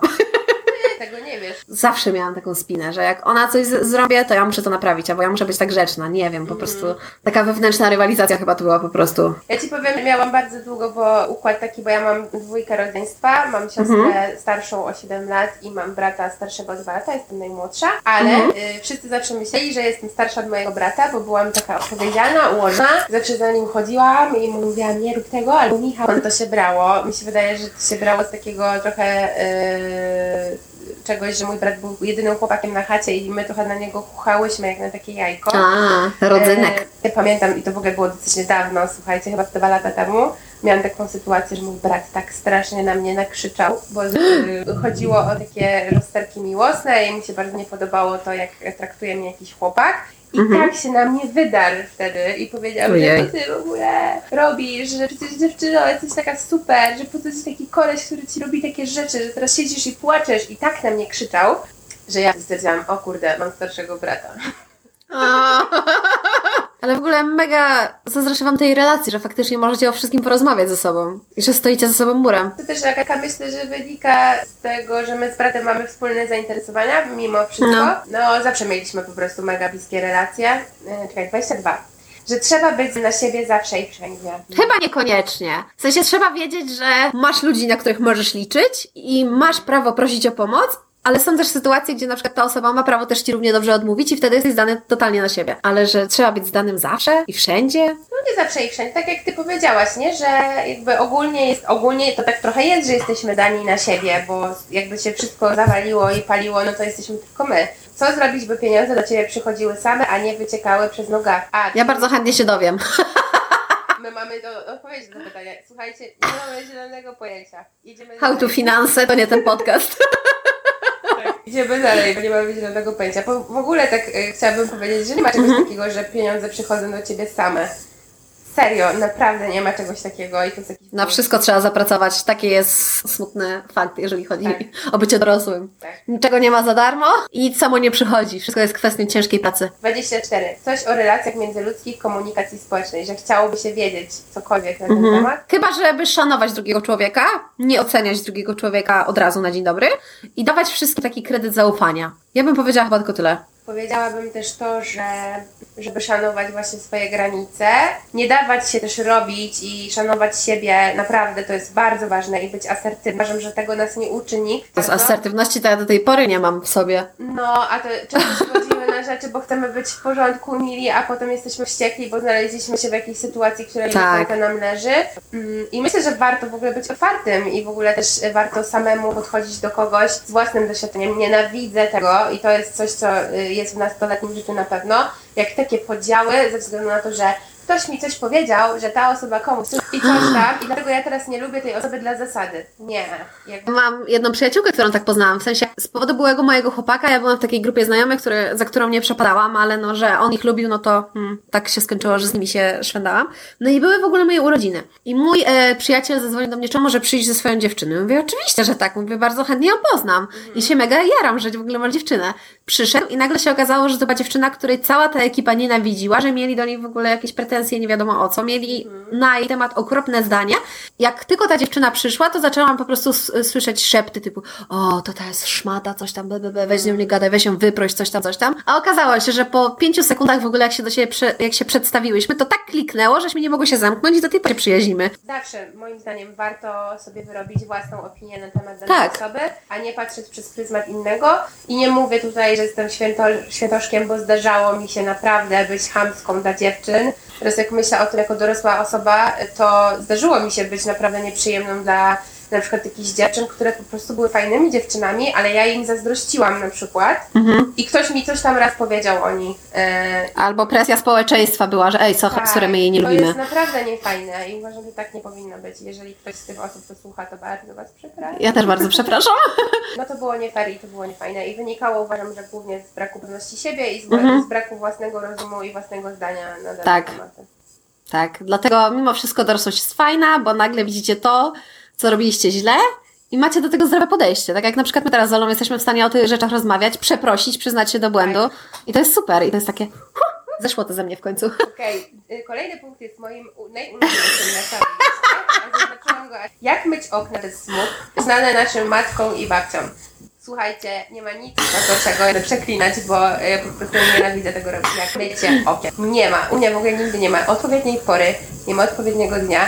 Zawsze jest tak, że jak umyję okno i ono jest czyste, na drugi dzień jest albo ma smugi, bo albo zaczął padać deszcz, albo moja sąsiadka, która nie umie myć okien za bardzo i wylewa wodę przez okno y, i leje je na mój parapet, y, sprawiła, że moja cała szyba jest znowu brudna. Nienawidzę tego robić, więc kocham ten punkt. E, jak sobie radzić bez rodziców i co zrobić, jak czekasz w niedzielę na, na obiad, a okazuje się, że Ojej. ty jesteś mamą. Nienawidzę tego uczucia. To jest w ogóle super napisane. Wyobrażam, że nagle sobie coś, kurde, jestem rodzicem, moje dzieci mi dwuletnie nie zrobią jajecznicy na śniadanie. To ja muszę je karmić. Ja akurat lubię to uczucie, kiedy ja jestem taką mamą. Ja się w ogóle mam za taką straszną kwokę, bo ja tutaj wszystkich karmię u nas w chacie. Więc dla mnie akurat to jest spoko, że ja mogę gotować, bo uwielbiam gotować. Ja jestem strasznym fidersem niestety. Ja się do tego przyznaję otwarcie. No, No to już, ja już się ostrzegałam, że jeżeli się przeprowadzę tak. do Trójmiasta, to Ola będzie zmuszona wpadać na kolację bardzo często. No ja się cieszę, bo ja ogólnie muszę gotować dla siebie samej i nienawidzę jeść przez trzy dni tego samego, jak sobie nagotuję, No. więc jak mnie ktoś zaprasza na obiad, to jestem zadowolona. Że ja lubię też gotować Mhm. e, i lubię lubię robić i wymyślać rzeczy w kuchni. E, I ostatnio przez e, ten czas kwarantanny stwierdziłam, że przez to, że się żywię głównie na mieście, no bo po prostu mi też czasami to taniej wychodzi, to zagubiłam swoje skille właśnie w gotowaniu i właśnie w przerwie mm, mówiłam Agatce, że staram się upiec chleb i ten chleb e, wygląda jak zakalec. Zobaczymy, zobaczymy to zrobię. Teraz jeszcze hoduję zakwas, bo to było, podejście do chleba z drożdży, a teraz... Może to już jest wyższy level. Ale ja się pochwalę, że mi tiramisu w końcu wyszło. Nie wiem, czy ktoś mnie obserwuje słuchający teraz na Instagramie, ale ostatnio jak zrobiłam tiramisu, to była tirazupa, bo tam wszystko pływało, więc to w ogóle nie stężało, mimo że dałam jakąś tam, miałam ostatnią torebkę wege żelatyny, ale to nie pomogło, Mm-mm. więc to była jedna zupa i tak została zjedzona, ale no nie wyszło, ale wczoraj w końcu w końcu wyszło mi tiramisu i zrobiłam w ogóle tiramisu z mlekiem kokosowym, więc jest takie lekko kokosowe, jeszcze z kokosowym rumem, więc jest szalone. Jezu. Dobra, lecimy dalej. 27. Jak kontrolować swoje emocje w, skon- w kontaktach z ludźmi? Zależy jakie emocje i zależy o czym my mówimy. Znaczy ja myślę, że jak się jest nastolatkiem, to trudniej jest kontrolować swoje emocje, bo buduje Mhm. sobie hormony i przeróżne jakieś dziwne rzeczy i substancje. E, nie, dobra, substancje brzmią niebezpiecznie. Tylko chodzi o jakby to, co się wytwarza w naszym organizmie. Mhm. I też no, nie mamy takiej dojrzałości, żeby to e, tak kontrolować. Ja powiem Wam szczerze, że jestem taką osobą, która kiedyś bardzo wypuchała szybko i potrafiła bardzo tak właśnie w przypływie emocji powiedzieć rzeczy, których później żałowała. Też jestem osobą, która nienawidzi e, nieszczerości i zdarzało mi się usłyszeć od, od ludzi, że mnie nie lubią dlatego, że jestem zbyt szczera. O Jezu, to jest właśnie chyba najlepsza, największa zaleta, jaką można mieć, szczerość. no tak, to, to mają moi przyjaciele teraz, jak jesteśmy dorośli, ale jak byliśmy młodsi, to nie do końca im to odpowiadało. To kontrolowanie emocji przychodzi z taką dojrzałością. Chyba jedyna rada, jaką mo- możemy tutaj dać, to to, żeby dać tym emocjom żyć. Po prostu z wiekiem, z czasem wszystkiego się nauczysz i wyrobisz sobie opinię, jak się zachować, a jak się nie zachowywać. Ale też nie ma co się w ogóle cisnąć w środku. Jeżeli chcesz coś się wyrzucić, to się to wyrzucaj i tyle. Jak ktoś cię nie będzie lubił, to jest jego problem. ja mam wrażenie, że też jesteśmy w takim wieku, że już mamy to gdzieś, czy ktoś nas lubi, czy nie. To jest prawdziwe. 28. Że oceny ze szkoły nie będą się odbijać na dorosłym życiu i nikt Prawda, ale te oceny musisz mieć, żeby zdać. Więc też nie ma co olewać do końca tego. No tak, prawda, na pewno nie warto olewać tego totalnie, natomiast nikogo nie będzie to obchodzić e, w Twoim dorosłym życiu. Taka jest okrutna prawda. Mm. To są różne etapy życia i też nie można tak wszystkiego przekreślać, no bo tamtym momencie, gdybym była i miałabym ocenę 6.0, to by mi bardzo zależało, a pewnie gdybym miała jedynkę z matmy, to bym dostała bęcki od rodziców i w ogóle źle bym się No. skończyła. Suma summarum w dorosłym życiu jest trochę tak, że te rzeczy z przeszłości, takie właśnie biurokratyczne, nie mają większego znaczenia. W dorosłym życiu możesz wynająć sobie kogoś, żeby coś ci policzył. Jest, zapłacić za to. Tak. Piękne ułatwienie dorosłości. 29. Rzeczy wrzucone do internetu będą tam na zawsze. Tak. Niedobrze, moje cycki kiedyś wypłyną. Ale się zastanawiam na przykład, czy takie rzeczy, które myśmy kiedyś wrzucały w internet, jak mieliśmy 14 lat, czyli 14 lat temu, czy one też dalej gdzieś tam są? Czy to już po prostu jest taka prehistoria internetowa, że to przepadło? Znaczy, no nie wiem, bo ten, my wtedy korzystałyśmy ze Pulsa, a Puls, Puls nie istnieje jako domena, więc podejrzewam, że wszystkiego jakieś tam treści i... Jeszcze fotoblog był. Ja nie wiem, czy też... nie miałam Nie fotografa, miałaś? Ale śmiałam się, bo miałam właśnie tego bloga streetowego kiedyś. Aha. Ostatnio e, znalazłam w ogóle, że ten blog dalej wisi i go usunęłam, bo zapomniałam o tym, że on tam dalej jest. Tak to jest, że trochę internet to jest taka nasza przestrzeń, w której warto sprzątać też po sobie. Ja w ogóle kiedyś pisałam fantastyczne opowieści, miałam bloga na Onecie. I to w ogóle ja bym chciała to znaleźć, bo nie mogę tego znaleźć. Gdzieś przepadł, ale to w ogóle były jakieś historie o smokach, nie wiadomo o czym. Ja też skasowałam jakieś swoje właśnie wszystkie posty, jak miałam 14 lat. I powiem Ci, że żałuję, bo na przykład chciałabym teraz je poczytać i zobaczyć, co ja miałam w głowie. Chociaż pewnie bym się przestraszyła. Nie, ale to jest fajne zobaczyć też taki progres swoich myśli i ten. Ja trzymam na przykład zeszyty z e, języka polskiego, Mhm. e, takie dwa, bo tam były akurat takie, o kurde, mogłam to odkopać, słuchajcie. Bo tam był taki, takie jedno zadanie, co byś sobie powiedziała za 10 lat. O kurde! Zapomniałam o tym i ja mam ten zeszyt. No dobra, idziemy dalej. 30. Że życie, y, że życzenie chce już być dorosłe, to najgorszy pomysł, jaki, y, jaki mógł nam wpaść do głowy ever. Nieprawda. Tak i nie, no bo z jednej strony y, fajnie jest być w tej beztrosce. Ja bym się cofnęła czasami, chociaż na chwilę do czasów, gdzie mnie nic nie interesowało i mogłam sobie robić co chcę, ale z drugiej strony Bardzo sobie cenię tą dorosłość, no bo uważam, Mhm. że jakby jest ona moja, ja mam na to taki realny wpływ. I decydujesz fajnie. sama za siebie. Tak. Nikomu nie podlegasz, to jest najfajniejsze. A, ja właśnie mam wrażenie, że im jestem starsza, tym jestem bardziej wyluzowana i mam bardziej wywalone na wszystko. Ja mam z kolei totalnie na odwrót.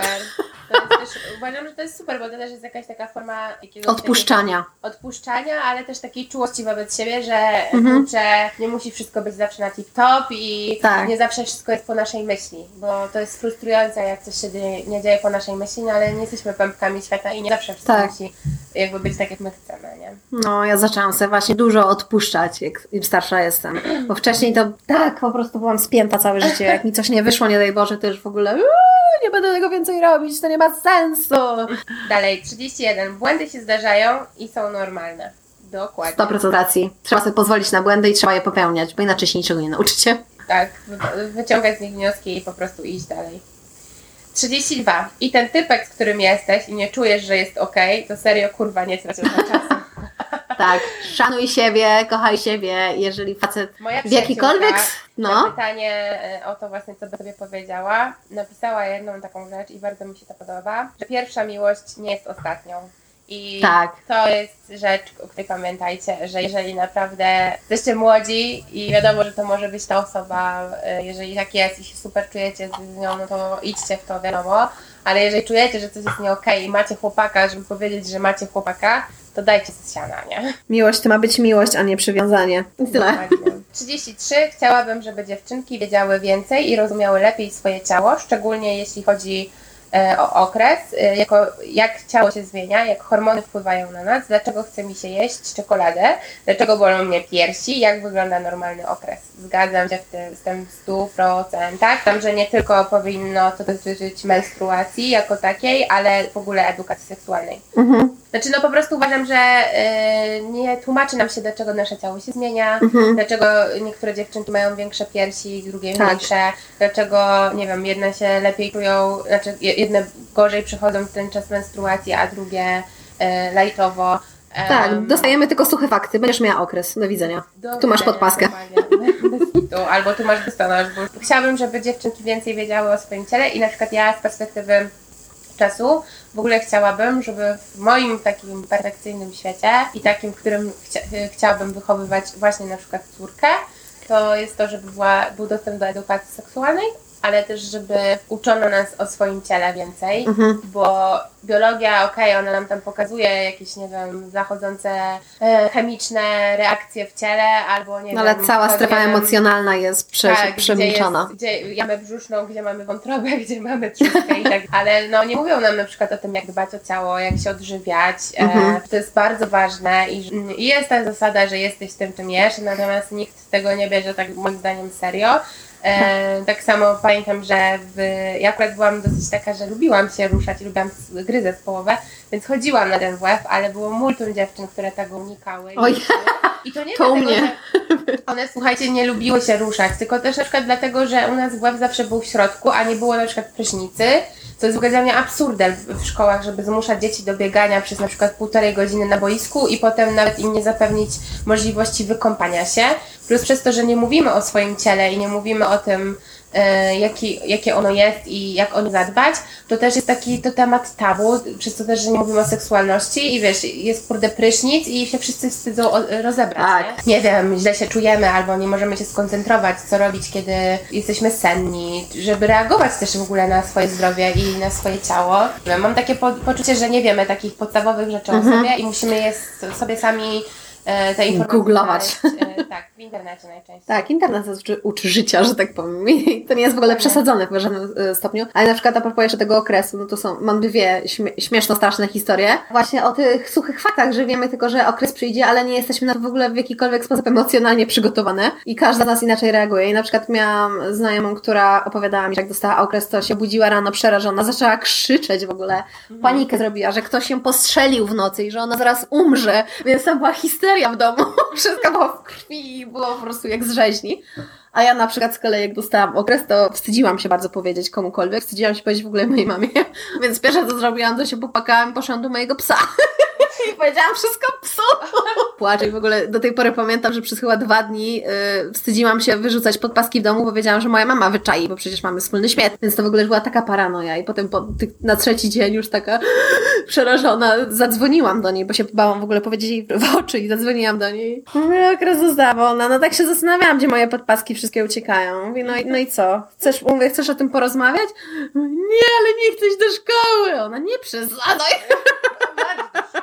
Masz do szkoły. Dwa dni chodziłaś i teraz co? Eee, W ogóle mnie nie rozumiesz.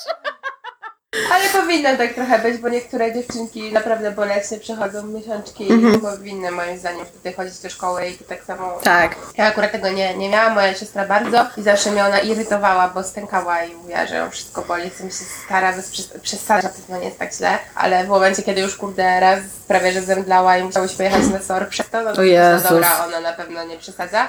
Ale słyszałam o akcji, że niektóre właśnie firmy wprowadzają miesięcznie jeden dzień wolny dla kobiet, kiedy mają okres i naprawdę źle się czują. I że to jest w ogóle nieobligujące do urlopu ani do niczego. I co jest super. Dobra, kolejny punkt. Jak żyć i nie tyć?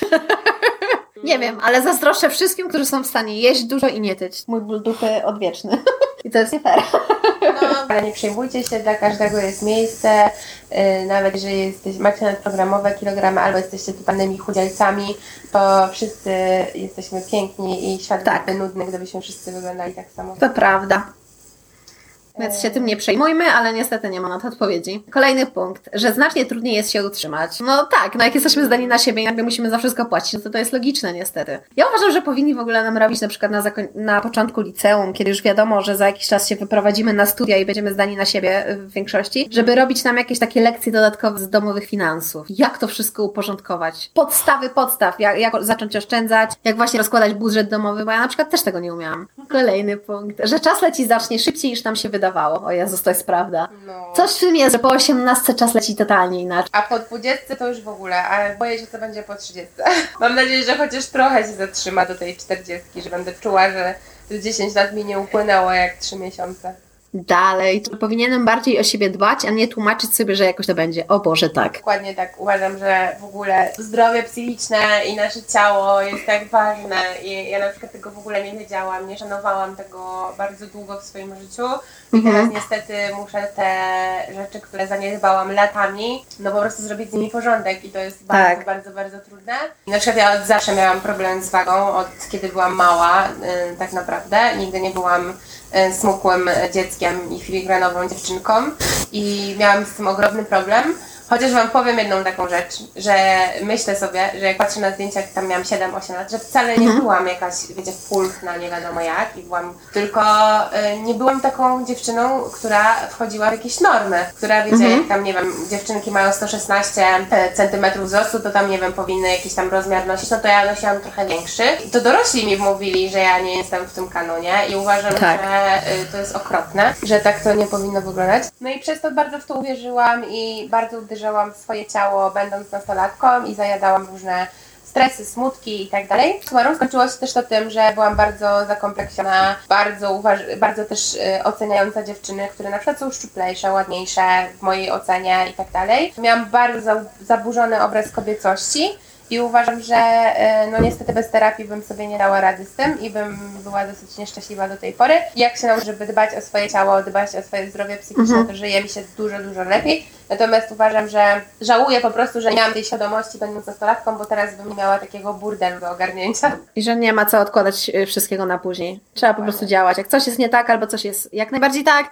i działać. Albo wyjdzie, albo nie wyjdzie. Zawsze coś z tego wyciągniemy, ale po prostu coś robić No, trzeba, a nie odkładać wszystko na później. Dalej, że moi bliscy nie będą ze mną zawsze. To jest przesmutne, ale to jest lekkie nawiązanie do punktu, gdzie miałyśmy właśnie jak się nie bać starości, że faktycznie trzeba pogodzić się z tym, że wszyscy prędzej czy później umrzemy. Dokładnie tak, ale też y, mój kumpel, Okropne, który ale- właśnie powiedział, że bardzo żałuje, że w nastoletnim życiu trochę traktował starsze osoby z takim a Jezu, nie chcę się spędzać z tą babcią czasu. Że teraz ma więcej cierpliwości i bardziej łagodnie podchodzi do tych starszych osób. Szanuję każdą jedną chwilę spędzoną z nimi, e, te lata, kiedy, od kiedy babcia z nami mieszka, a mieszka z nami od niedawna, bo nigdy nie miałam babci tak blisko siebie i uważam, że fajnie, że w takim dorosłym życiu ona jest tak blisko nas, bo mogę to naprawdę docenić. Ja się z tym zgodzę, bo ja właśnie mieszkam z babcią zawsze. I... Ale na przykład też mam pretensję bardzo wielką do siebie, że nie spędzałam więcej czasu z dziadkiem, kiedy jeszcze żył, nie? Ja się tak bałam tej starości, tej choroby, że ja po prostu panikowałam na samą myśl, że ja, ja mam iść do dziadka i mu w czymś pomagać. Dziadek już nie żyje i jedyne co mogę zrobić, to teraz dbać o relacje na przykład z babcią. Dalej, że powinienem wykorzystać każdą szansę i nie odpuszczać, bo los nie rozdaje ich zbyt wiele, prawda? Tak. Ja tutaj nie jestem najlepszą osobą, która może się na ten temat wypowiedzieć, bo ja bardzo szybko odpuszczam niestety. Jak mi coś nie wyjdzie od razu, to od razu się zniechęcam, niestety. Co jest mega problematyczne. Jak mu coś nie wychodzi, ale i nie bać się, no kurde, czasami jest tak, że czegoś bardzo chcemy, to do nas przychodzi, my to robimy, się okazuje, że wcale to nie jest to. I to jest też Tak. okej. E, Żeby sobie zdać sprawę, że o kurde, zrobiliśmy coś, co bardzo chcieliśmy, ale w sumie wcale nam się to nie podoba i wcale się w tym dobrze nie czujemy. I to nie znaczy, że jesteśmy jakimiś, e, nie wiem, właśnie osobami, które mają słomiany zapał, tylko no nie wiedzieliśmy, jak to jest być. To nie jest tak? to. I to nie jest to, ale czasami też jest tak, że coś do nas przychodzi niespodziewanie, to nie jest coś, co może oczekiwaliśmy, boimy się tego, ale ja zawsze sobie mówię, że jeżeli się czegoś boimy, to znaczy, że bardzo tego chcemy. Ja tak miałam na przykład, nie wiem czy ty też, e, z podcastem, że to mnie tak zaczęło cieszyć, że gadam z ludźmi, mam interakcje, poznaję nowe osoby i zajebista tak naprawdę co. Wyszło to totalnie przypadkiem. Ja nawet nie wiedziałam do swego czasu, co to jest podcast. No, u mnie było podobnie, że ja też padłam na ten pomysł dosyć spontanicznie i dosyć szybko to zrealizowałam i dosyć szybko w to poszłam. E, I na początku się nie czułam właśnie e, pewnie w tym i nie czułam, że to jest to, ale z czasem okazało się, że jednak e, właśnie jest dużo fajnych naokoło tego rzeczy, które sprawiają ogromną radość, Tak. właśnie poznawanie nowe os- nowych osób i się jakby sprawdzanie w różnych sytuacjach. A miałaś jakieś na przykład takie hobby, o którym tak jak wcześniej mówiłaś, że na coś bardzo długo pracowałaś, a potem się okazało, że to nie było to? No, zdecydowanie wydaje mi się, że właśnie to filmoznawstwo, nie? Że Mhm. bardzo się wkręciłam w te filmy i chciałam być tym, powiedzmy, krytykiem filmowym, ale summa summarum stwierdziłam, że to nie jest wcale to. Bo gdzieś tam uważam, że, że, że są takie małe rzeczy. Oczywiście, że są. Kiedyś też bardzo chciałam e, chodzić do szkoły plastycznej i rysowałam i dużo malowałam. Stałam się w ogóle do tej szkoły plastycznej u nas w Gdańsku. Już się tam dostałam, no to w tygodniu stwierdziłam, że jednak nie chcę tam być. A, u mnie na przykład było z, y, z hobby takie coś, że ja przez wiele, wiele lat swojego życia marzyłam o tym, żeby robić tatuaże. No jak w końcu Wojki, mój najukochańszy na świecie, spełnił to marzenie i kupił mi cały sprzęt. Po świńskie skórki biegał on i, kupił... i zaczęłam to robić, to zaczęłam czuć, że to nie jest. I było mi strasznie głupio, ale nagle poczułam, że nie, że ja nie mam dostatecznie dużych umiejętności, jeżeli chodzi o rysunek, że to będzie na czyjejś skórze już na zawsze i że jestem przerażona. No i trochę spanikowałam, nie? Albo na przykład studia u mnie były taką wielką porażką, bo ja bardzo chciałam zrobić magisterkę, no i po tygodniu stwierdziłam, że to totalnie nie jest to. Że nie mam ochoty już tracić więcej czasu i, i pieniędzy. I to jest okej i myślę, że zawsze każda taka decyzja nas do Mhm. czegoś zaprowadzi. Mi się w ogóle, y, y, to jest śmieszne, ale w każdym etapie szkolnym zdarzyło pójść na jakiś kierunek albo do jakiejś szkoły, do której nie chciałam chodzić. I uważam, że każda jakaś decyzja gdzieś mnie tam doprowadziła i summa summarum była słuszna. Mhm. Wszystko robi z nas nas. Jakkolwiek głupio to nie brzmi. No to jest prawda, no właśnie, że to wszystkie nasze Potknięcia nawet. tak, potknięcia, decyzje, próbowanie doświadczenia nas określa i, i nas buduje. Dalej, gdzie to było? Że nauka nie gwarantuje niczego, tylko ciężka praca i pasja. I to jest prawda, Tak. bo niestety jest taki smutny fakt, że część ludzi po studiach pracuje na przykład na kasie w Lidlu, bo płacą dwa razy więcej niż na etacie nauczyciela albo na etacie w szpitalu. Co jest chore. Jak w ogóle można mieć osoba, która po prostu jest essential, że tak powiem, jest Hmm. najbardziej potrzebna w, w państwie, czyli na przykład służba zdrowia zarabia śmieszne pieniądze To po jest prostu. straszne. Ja Wam powiem, że no ja mam e, przyjaciółkę, która jest lekarzem i ona generalnie, no nie dość, że musi się cały czas uczyć i kształcić. W sumie jest w moim wieku, a wciąż jest tam na jakiejś rezydenturze czy coś takiego, no to ona e, jeszcze bardzo długi czas pracowała w szpitalu i jeszcze dorabiała sobie jako tam barmanka czy, czy kelnerka, no bo nie zarabiała tyle, a ktoś idzie i ogarnia, nie wiem, Excela i zna angielski i po prostu dostaje dwa razy więcej niż taki e, lekarz u nas e, w państwie i to jest dla Straszne. mnie no, straszne, no bo summa summarum to od niej zależy nasze życie, a nie od typa, który zna Excela i angielski. Dalej. Posiadanie dzieci to jest jednocześnie najcięższa i najfajniejsza rzecz na świecie. Nie wiem, bo nie mam dzieci. Tylko Znaczy- zwierzaki. Jestem w takim e, momencie, no chyba nie wiem jak ty, ale moi znajomi Mhm. dosyć w, znaczy no nie wszyscy, ale tacy z pracy bardziej, e, mają dzieciaczki i Mhm. no wiem o tym, że to jest trudne. I może dlatego mi się do tego nie śpieszy. nie wiem. E, po prostu Mi się totalnie nie śpieszy. Ja stwierdziłam, że jestem. Ja o siebie zadbać do końca nie potrafię. Jestem tak nieodpowiedzialna, że jakbym miała mieć dziecko, to jest. dojrzała decyzja, no i świadoma. Uważam, że właśnie super, że masz takie podejście, że wiesz o tym i że jakby Mhm. z tego trzymasz, bo nie ma chyba nic lepszego niż osoby, które są totalnie niedojrzałe, a jednak Tak. no to chcą mieć Bo kształtujesz nowego człowieka i to Tak, wszystko od Ciebie zależy, jaki, te, jaki ten mały człowieczek się stanie później.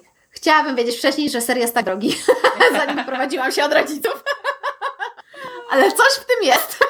Bo jak chcesz sobie zrobić wieczór serkami i z winkiem, to troszkę budżet e, uszczypnie. Słuchajcie, Troszkę zawoi. Ja mam taką śmieszną historię, nie moją, e, tylko to historię i ona jest właśnie o dorosłości i o tym, jak być fajnym, śmiesznym rodzicem i o tym, e, że właśnie nie zawsze warto się słuchać rodziców, ale totalne podejście do tego z dystansem, bo mam takiego kolegę, który jest jedynakiem, no i on tam bardzo fajnych rodziców, takich wyluzowanych, wiecie, tak, tak no super są, w ogóle są fajną rodziną. No i jak oni po prostu gotowali, no to czasami robili tosty. Tata mu powiedział, że haj, jak wypłynie z tosta ten ser, no to No. i on się tak przysmaży, to w ogóle tego nie jedz, bo to jest niezdrowe. Co? W ogóle nie można tego robić. Musisz to odkładać na talerzyk obok.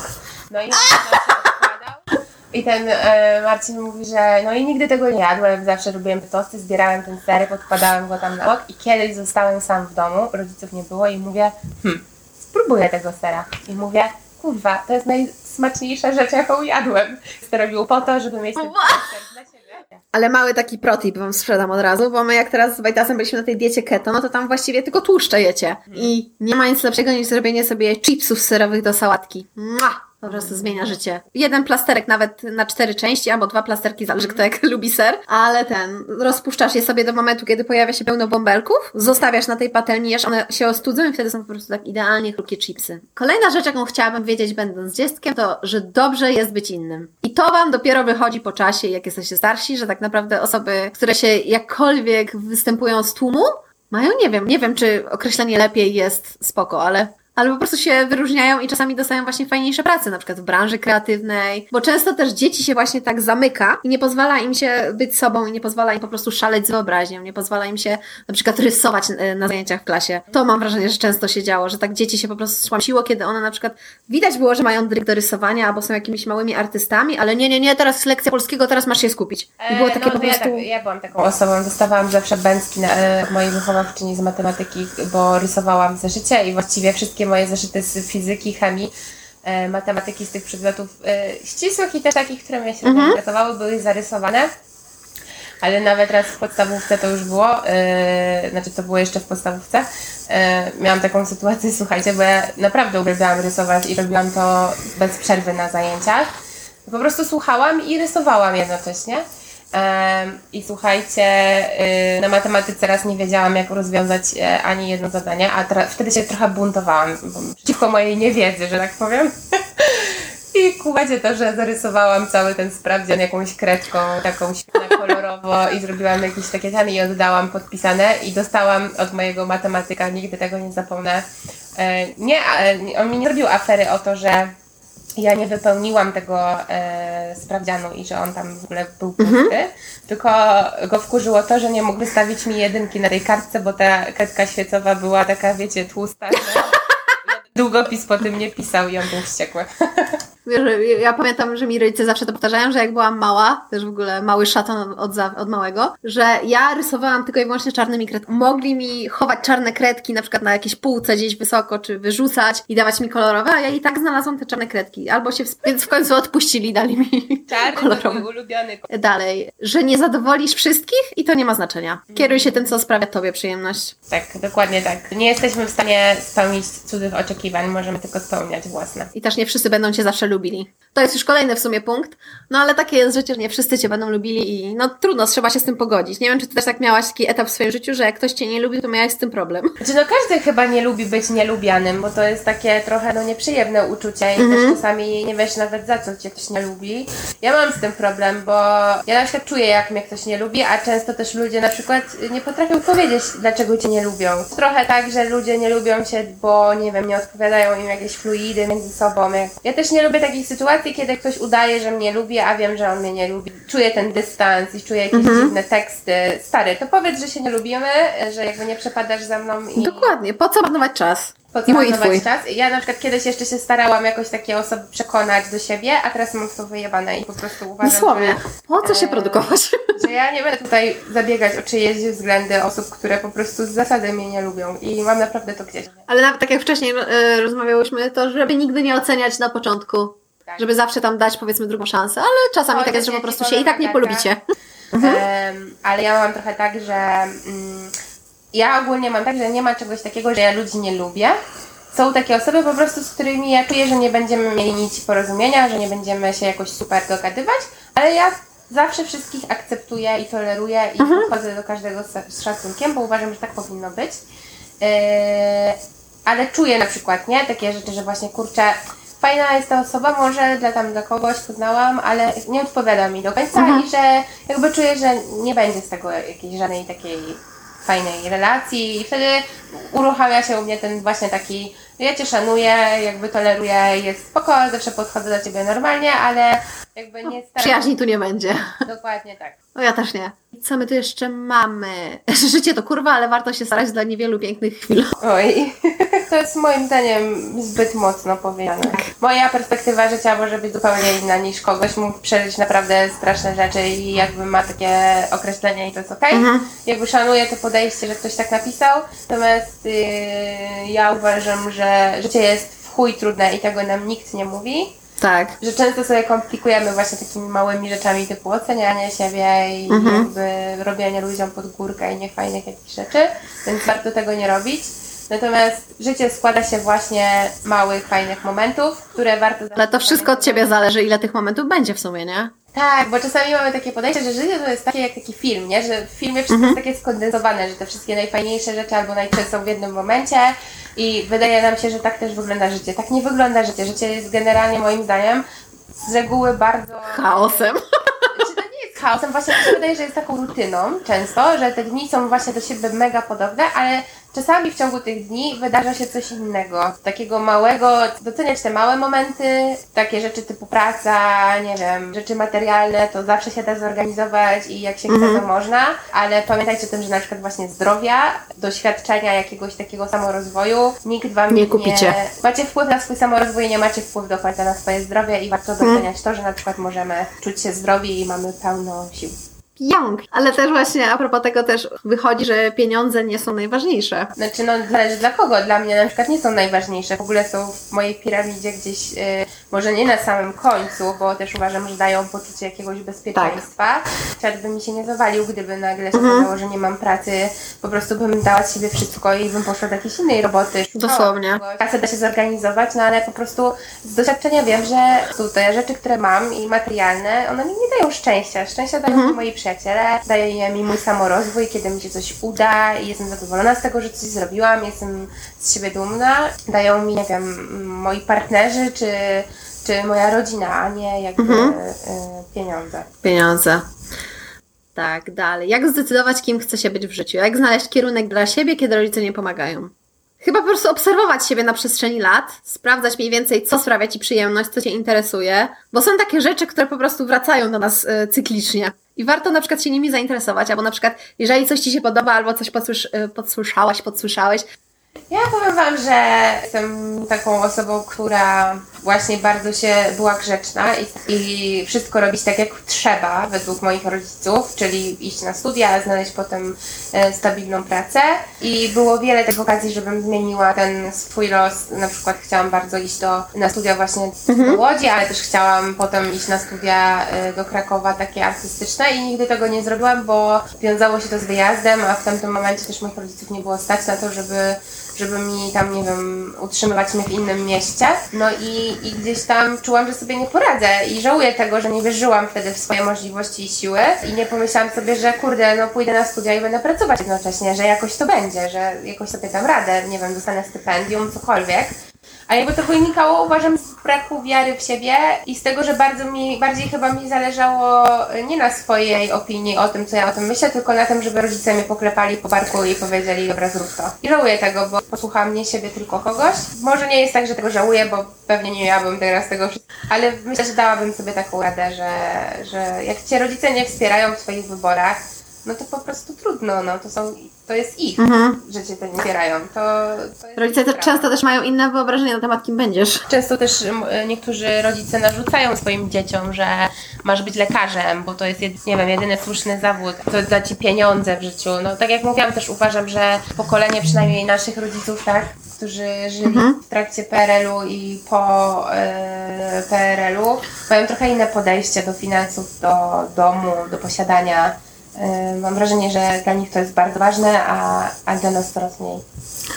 Da, jak dobrze rozegrać pierwszy związek? To jest prześmieszne, bo i tak wszyscy się sparzymy, bo i tak popełnimy milion błędów, ale właśnie one są chyba najfajniejsze w tym związku. Powiem dzięki tym... Tak, że ja na przykład bardzo późno zaczęłam swoje przygody damsko-męskie, bo mnie naprawdę gdzieś tak do 20 roku życia nie interesowali chłopcy.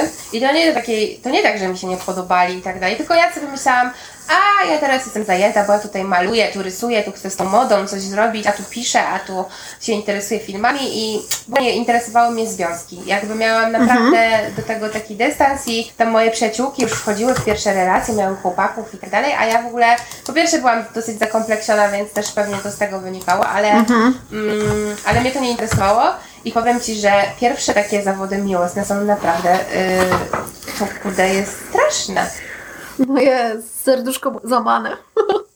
O Jezu, ja, ja pamiętam taką straszną scenę. Znaczy teraz już się z niej śmieję. Ale to było jak miałam, jak to był sezon osiemnastek, no i na moje nieszczęście zakochałam się w swoim kumplu. A on był takim lovelasem i niestety on mi bardzo dużo uwagi poświęcał. Myśmy się widzieli prawie, że codziennie i w ogóle rozmawialiśmy. I to było fajne, wiesz, ja też wiedziałam, że szans raczej u niego nie ma, no ale mimo wszystko taką złudną nadzieję mi robił. Więc pamiętam, że on zaczął mnie w pewnym momencie unikać. No i poczułam się mega niekomfortowo. Ja mówię, kurde, no człowieku, albo tak, albo nie i świat się przez to nie zawali. Mówię, przez tyle lat się kumplowaliśmy, że no, myślę, że to raczej nie wpłynie jakoś super na naszą relację, bo albo spróbujemy, albo nie. Mówię, i tak się będziemy widywać, i tak się będziemy widywać, ale po prostu muszę wiedzieć, co robimy. On stwierdził, że lepiej będzie unikać tematu, więc unikaliśmy tego tematu bardzo długo, aż przyszła jego osiemnastka.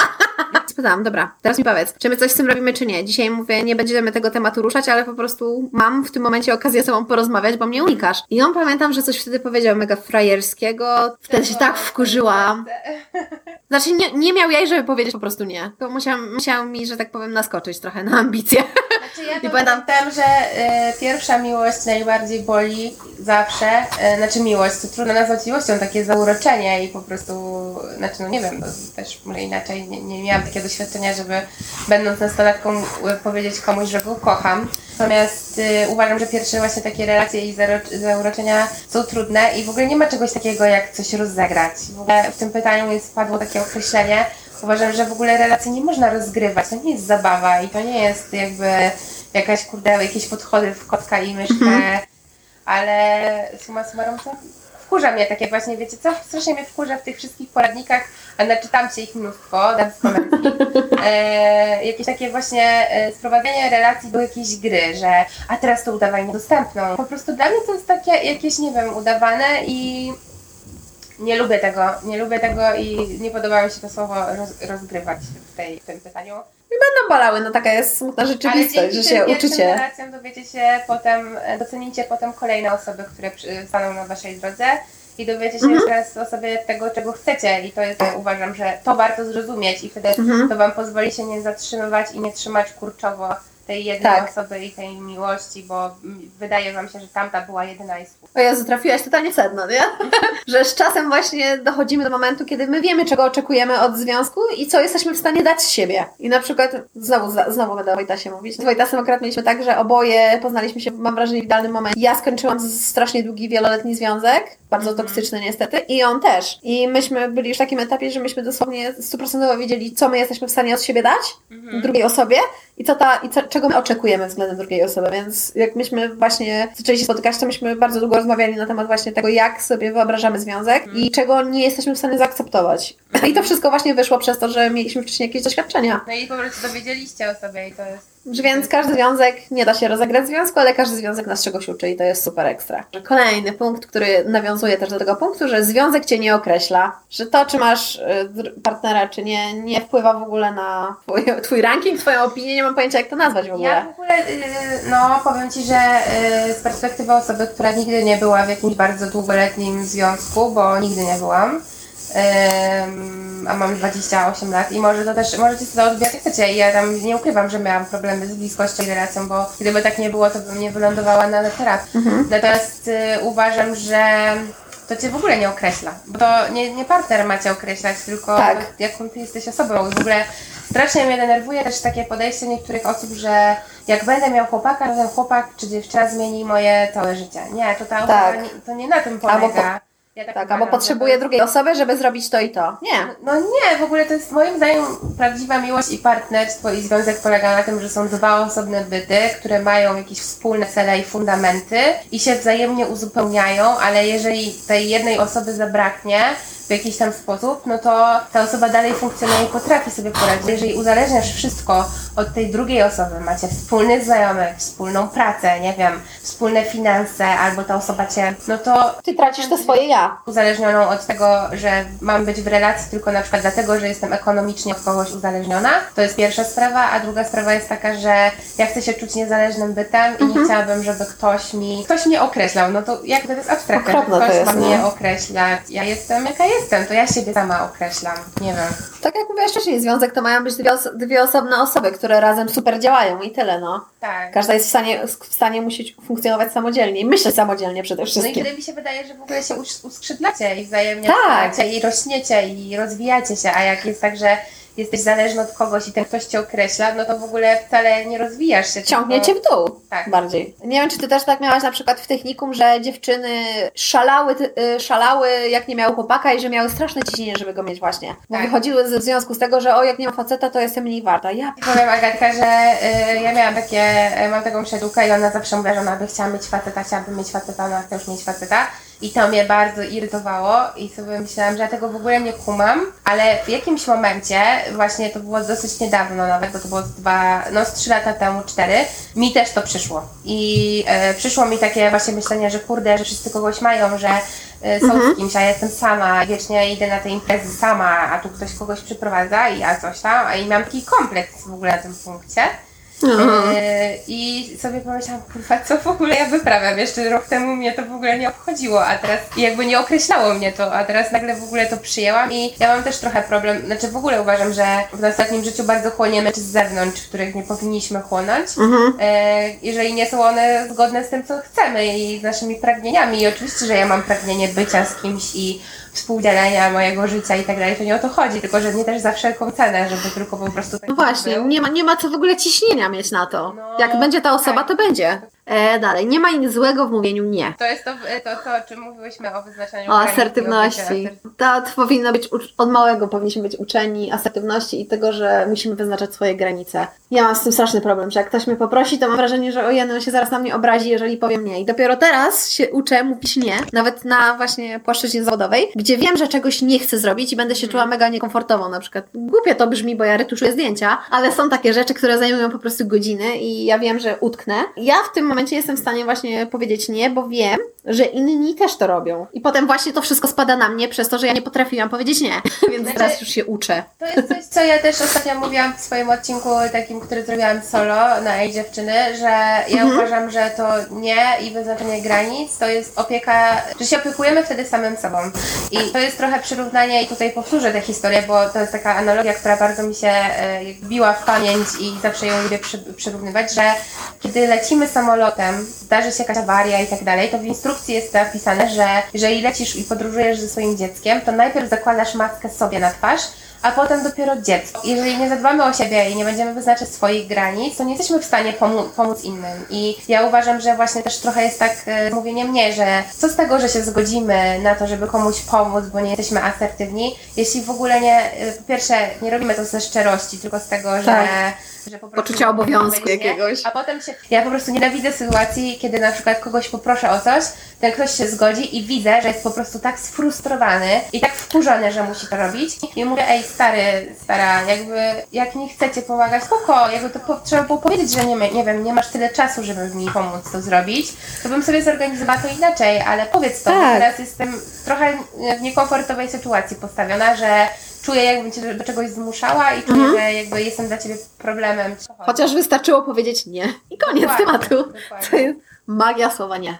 Nauczmy się wszyscy mówić nie. I jeszcze kolejne jest, nie ma czegoś takiego jak za późno, nigdy nie jest za późno na zmiany. To bardzo, ale to bardzo chciałabym wiedzieć wcześniej. Bo ja tak jak też rozmawiałyśmy wcześniej, że myśmy przez rodziców byli, były trochę wychowywane, że najważniejsze jest to bezpieczeństwo, ta praca, ten zawód i taka bańka, zbudowanie Tak. takiej bańki wokoło siebie. Dopiero nasze pokolenie teraz się uczy, że nie, że możemy być kim chcemy, że jeżeli nagle w wieku 30 lat stwierdzimy, ej, w dupie to mam, nie chcę już tak pracować, to możemy rzucić wszystko i robić to, co sprawia nam przyjemność i nie musimy dalej tkwić w tym samym. Znaczy wiesz co, powiem Ci Agatka, że to jest w ogóle zupełnie inna mentalność. Yy, Nie wiem do końca, czy te osoby są nieszczęśliwe. One są po prostu przekonane, że tak ich w życiu musi być. Że... To może z mojej perspektywy to jest takie nieszczęśliwe, że takie uwięzienie w jednym zawodzie jest strasznie problematyczne i męczące. Znaczy na pewno Dobra. myślę, że y, gdyby y, zapytać naszych rodziców, y, czy teraz by, nie wiem, gdyby mogli teraz spełnić jakieś swoje marzenia i mają na to, dostają to tak, wiecie, od ręki, nie, że nie muszą na to pracować, tylko to po prostu mają, to na pewno by jakieś tam swoje marzenia spełniali i, i byliby pewnie super szczęśliwsi, ale też myślę, że to jest naprawdę kwestia mentalności, tego, że myślę, że oni summa summarum w takiej rutynie i poczuciu bezpieczeństwa są po prostu szczęśliwi, bo w tym młodszym życiu tego nie mieli i jakby nie miało się tych wszystkich rzeczy. Jeżeli udało im się cokolwiek osiągnąć, to to, to doceniają, e, jak uważam. Nie ale też troszkę smutne jest to, że oni z tego wszystkiego właśnie troszkę odsunęli te marzenia od siebie. No I że to wszystko to właśnie z- nie? no, zostało zdar- odłożone na dalszy plan. Może ja jestem trochę jakąś niepoprawną romantyczką i w ogóle marzycielką. Że najbardziej wzruszające jest dla mnie na przykład to, jak widzę swoją mamę, która nas, no ja jestem najmłodsza, więc ona już nas Mhm. wychowała i ona teraz nagle się uczy grać na gitarze akustycznej. Ojej! Sobie myślę, Boże, jak ja Cię kocham za to, że siedzisz teraz i nie myślisz sobie, jakie moje życie jest beznadziejne, tylko stwierdziłaś, że chcę tą gitarę mam czas. nauczyć i że teraz to będę robiła, że jakby ona się nie poddaje i spełnia te marzenia, tylko po prostu odwlekła je trochę w czasie i dobra, jej się Tak. tam nie marzy kariera piosenkarki, czy wiecie, gwiazdy rocka, tylko ona po prostu chce się nauczyć grać i to jest na przykład dla mnie niesamowicie wzruszające i bardzo sobie to cenię i Powiem o mojej mamusi. Moja mama zawsze miała niespełnione marzenie, żeby być tancerką i teraz już ma trzeci rok. Jest w grupie tanecznej. One występują teraz na wszystkich festiwalach, w ogóle jakichś e, imprezach miejskich. One tam tańczą właśnie jakieś salse, tańce brzucha nawet. Także mega. Jej Mega, tak mega. fajnie idzie i ją tak fajnie, i ją tak to wypełnia i widzę, że ona jest właśnie szczęśliwa jak to robi. Mój tata z kolei na przykład znalazł sobie hobby oczko wodne i zrobił małe jezioro na środku naszego podwórka. Ale mają zajęcie właśnie, znaleźli sobie coś i też się mega jaram. I ostatnie z mojej listy, że nie wszyscy będą Cię lubili, tak wiecie. I chyba nie mamy tutaj nic do powiedzenia. E, no to ja przejdę do swojego punktu, których w sumie chyba zostało tylko dwa, bo e, resztę gdzieś tam przemyciłam e, w punktach, które odczytywała Agatka i też ja na zmianę. To więc punkt z mojej listy numer jeden to chciałabym być bardziej odważna i być bliżej siebie, żeby móc zaufać sobie i spełniać marzenia, nawet te najtrudniejsze. I tak, i uważam, że właśnie często brakowało mi odwagi w moim e, nastoletnim życiu i takiego po, i ta odwaga też się wiąże z mm, Pewnością siebie. pewnością siebie, z poczucia własnej wartości właśnie, bo uważam, że gdybym miała go trochę więcej, to pewnie byłam bardziej odważna i bym się zdecydowała na parę, parę rzeczy, bo przychodzi z czasem też, nie? Y, No i punkt chyba ostatni y, na mojej liście, czyli to, że chciałabym, żeby mi ktoś powiedział, że spotkam różnych ludzi na swojej drodze i nie zawsze z dobrymi intencjami. No i że czasami będzie bolało. Ja trochę wyrosłam w takim bardzo otwartym domu do ludzi. Niestety ten kij ma dwa końce, czyli to, że jak jesteś otwarta i serdeczna do innych, to wydaje ci się, że wszyscy inni też tacy są. I że mają dobre intencje, a często się okazuje, że właśnie nie. No to nie jest zbyt przyjemne się przejechać na, że chciałaś dać komuś, nie wiem, serce na dłoni, a ten ktoś po prostu Tak. je wziął, pooglądał z każdej strony i rzucił za siebie. Tak, ale też chyba ważne jest, żeby powiedzieć, że nie doszukuj się swojej winy w tym. Nie zwalaj wszystkiego na siebie, bo zawsze strona leży po obu stronach w jakimś stopniu. I tyle, no. I tyle. Chyba to koniec naszego powiedzenia. Chyba to koniec bardzo długiego odcinka. Mam nadzieję, że ktoś weźmie sobie coś z tego, a jak nie, to też luz, bo my też tak robiłyśmy. Tak, ale jeżeli to ma komuś otworzyć oczy na jakikolwiek punkt, to i tak będzie super. I bardzo Ci dziękuję, Olu, że wystąpiłaś w odcinku i że się zgodziłaś Nie ma tutaj nagrywać ze mną. To jest sama przyjemność rozmawiać z Tobą i tworzyć jakieś fajne projekty. Więc... Tak w ogóle prześmieszne jest to, że co, myśmy się poznały tak osobiście przez kamerkę i w ogóle przez telefon w tamtym tygodniu, a my mamy już na liczniku tyle godzin, że to jest masakra. paplamy i niby się umawiamy, słuchajcie, na testowanie mikrofonu, a wychodzi na to, że sobie gadamy o pierdołach. No i zajebiście i tak się właśnie ludzi fajnych poznaje. To dziękuję Ci bardzo jeszcze raz. Ja dziękuję, I to by było tyle w tym odcinku. Nie będziemy już dodawać żadnych dodatków typu ulubieńcy, bo... Tak. Ale tak, dziękuję Wam bardzo i do usłyszenia. I dajcie nam znać, czy któryś punkt też byście chcieli właśnie usłyszeć, jakbyście byli młodsi, tudzież czy macie jeszcze jakiś punkt do dodania do tej listy, która była już strasznie długa. To było na tyle. I dzięki bardzo i bye bye! Pa!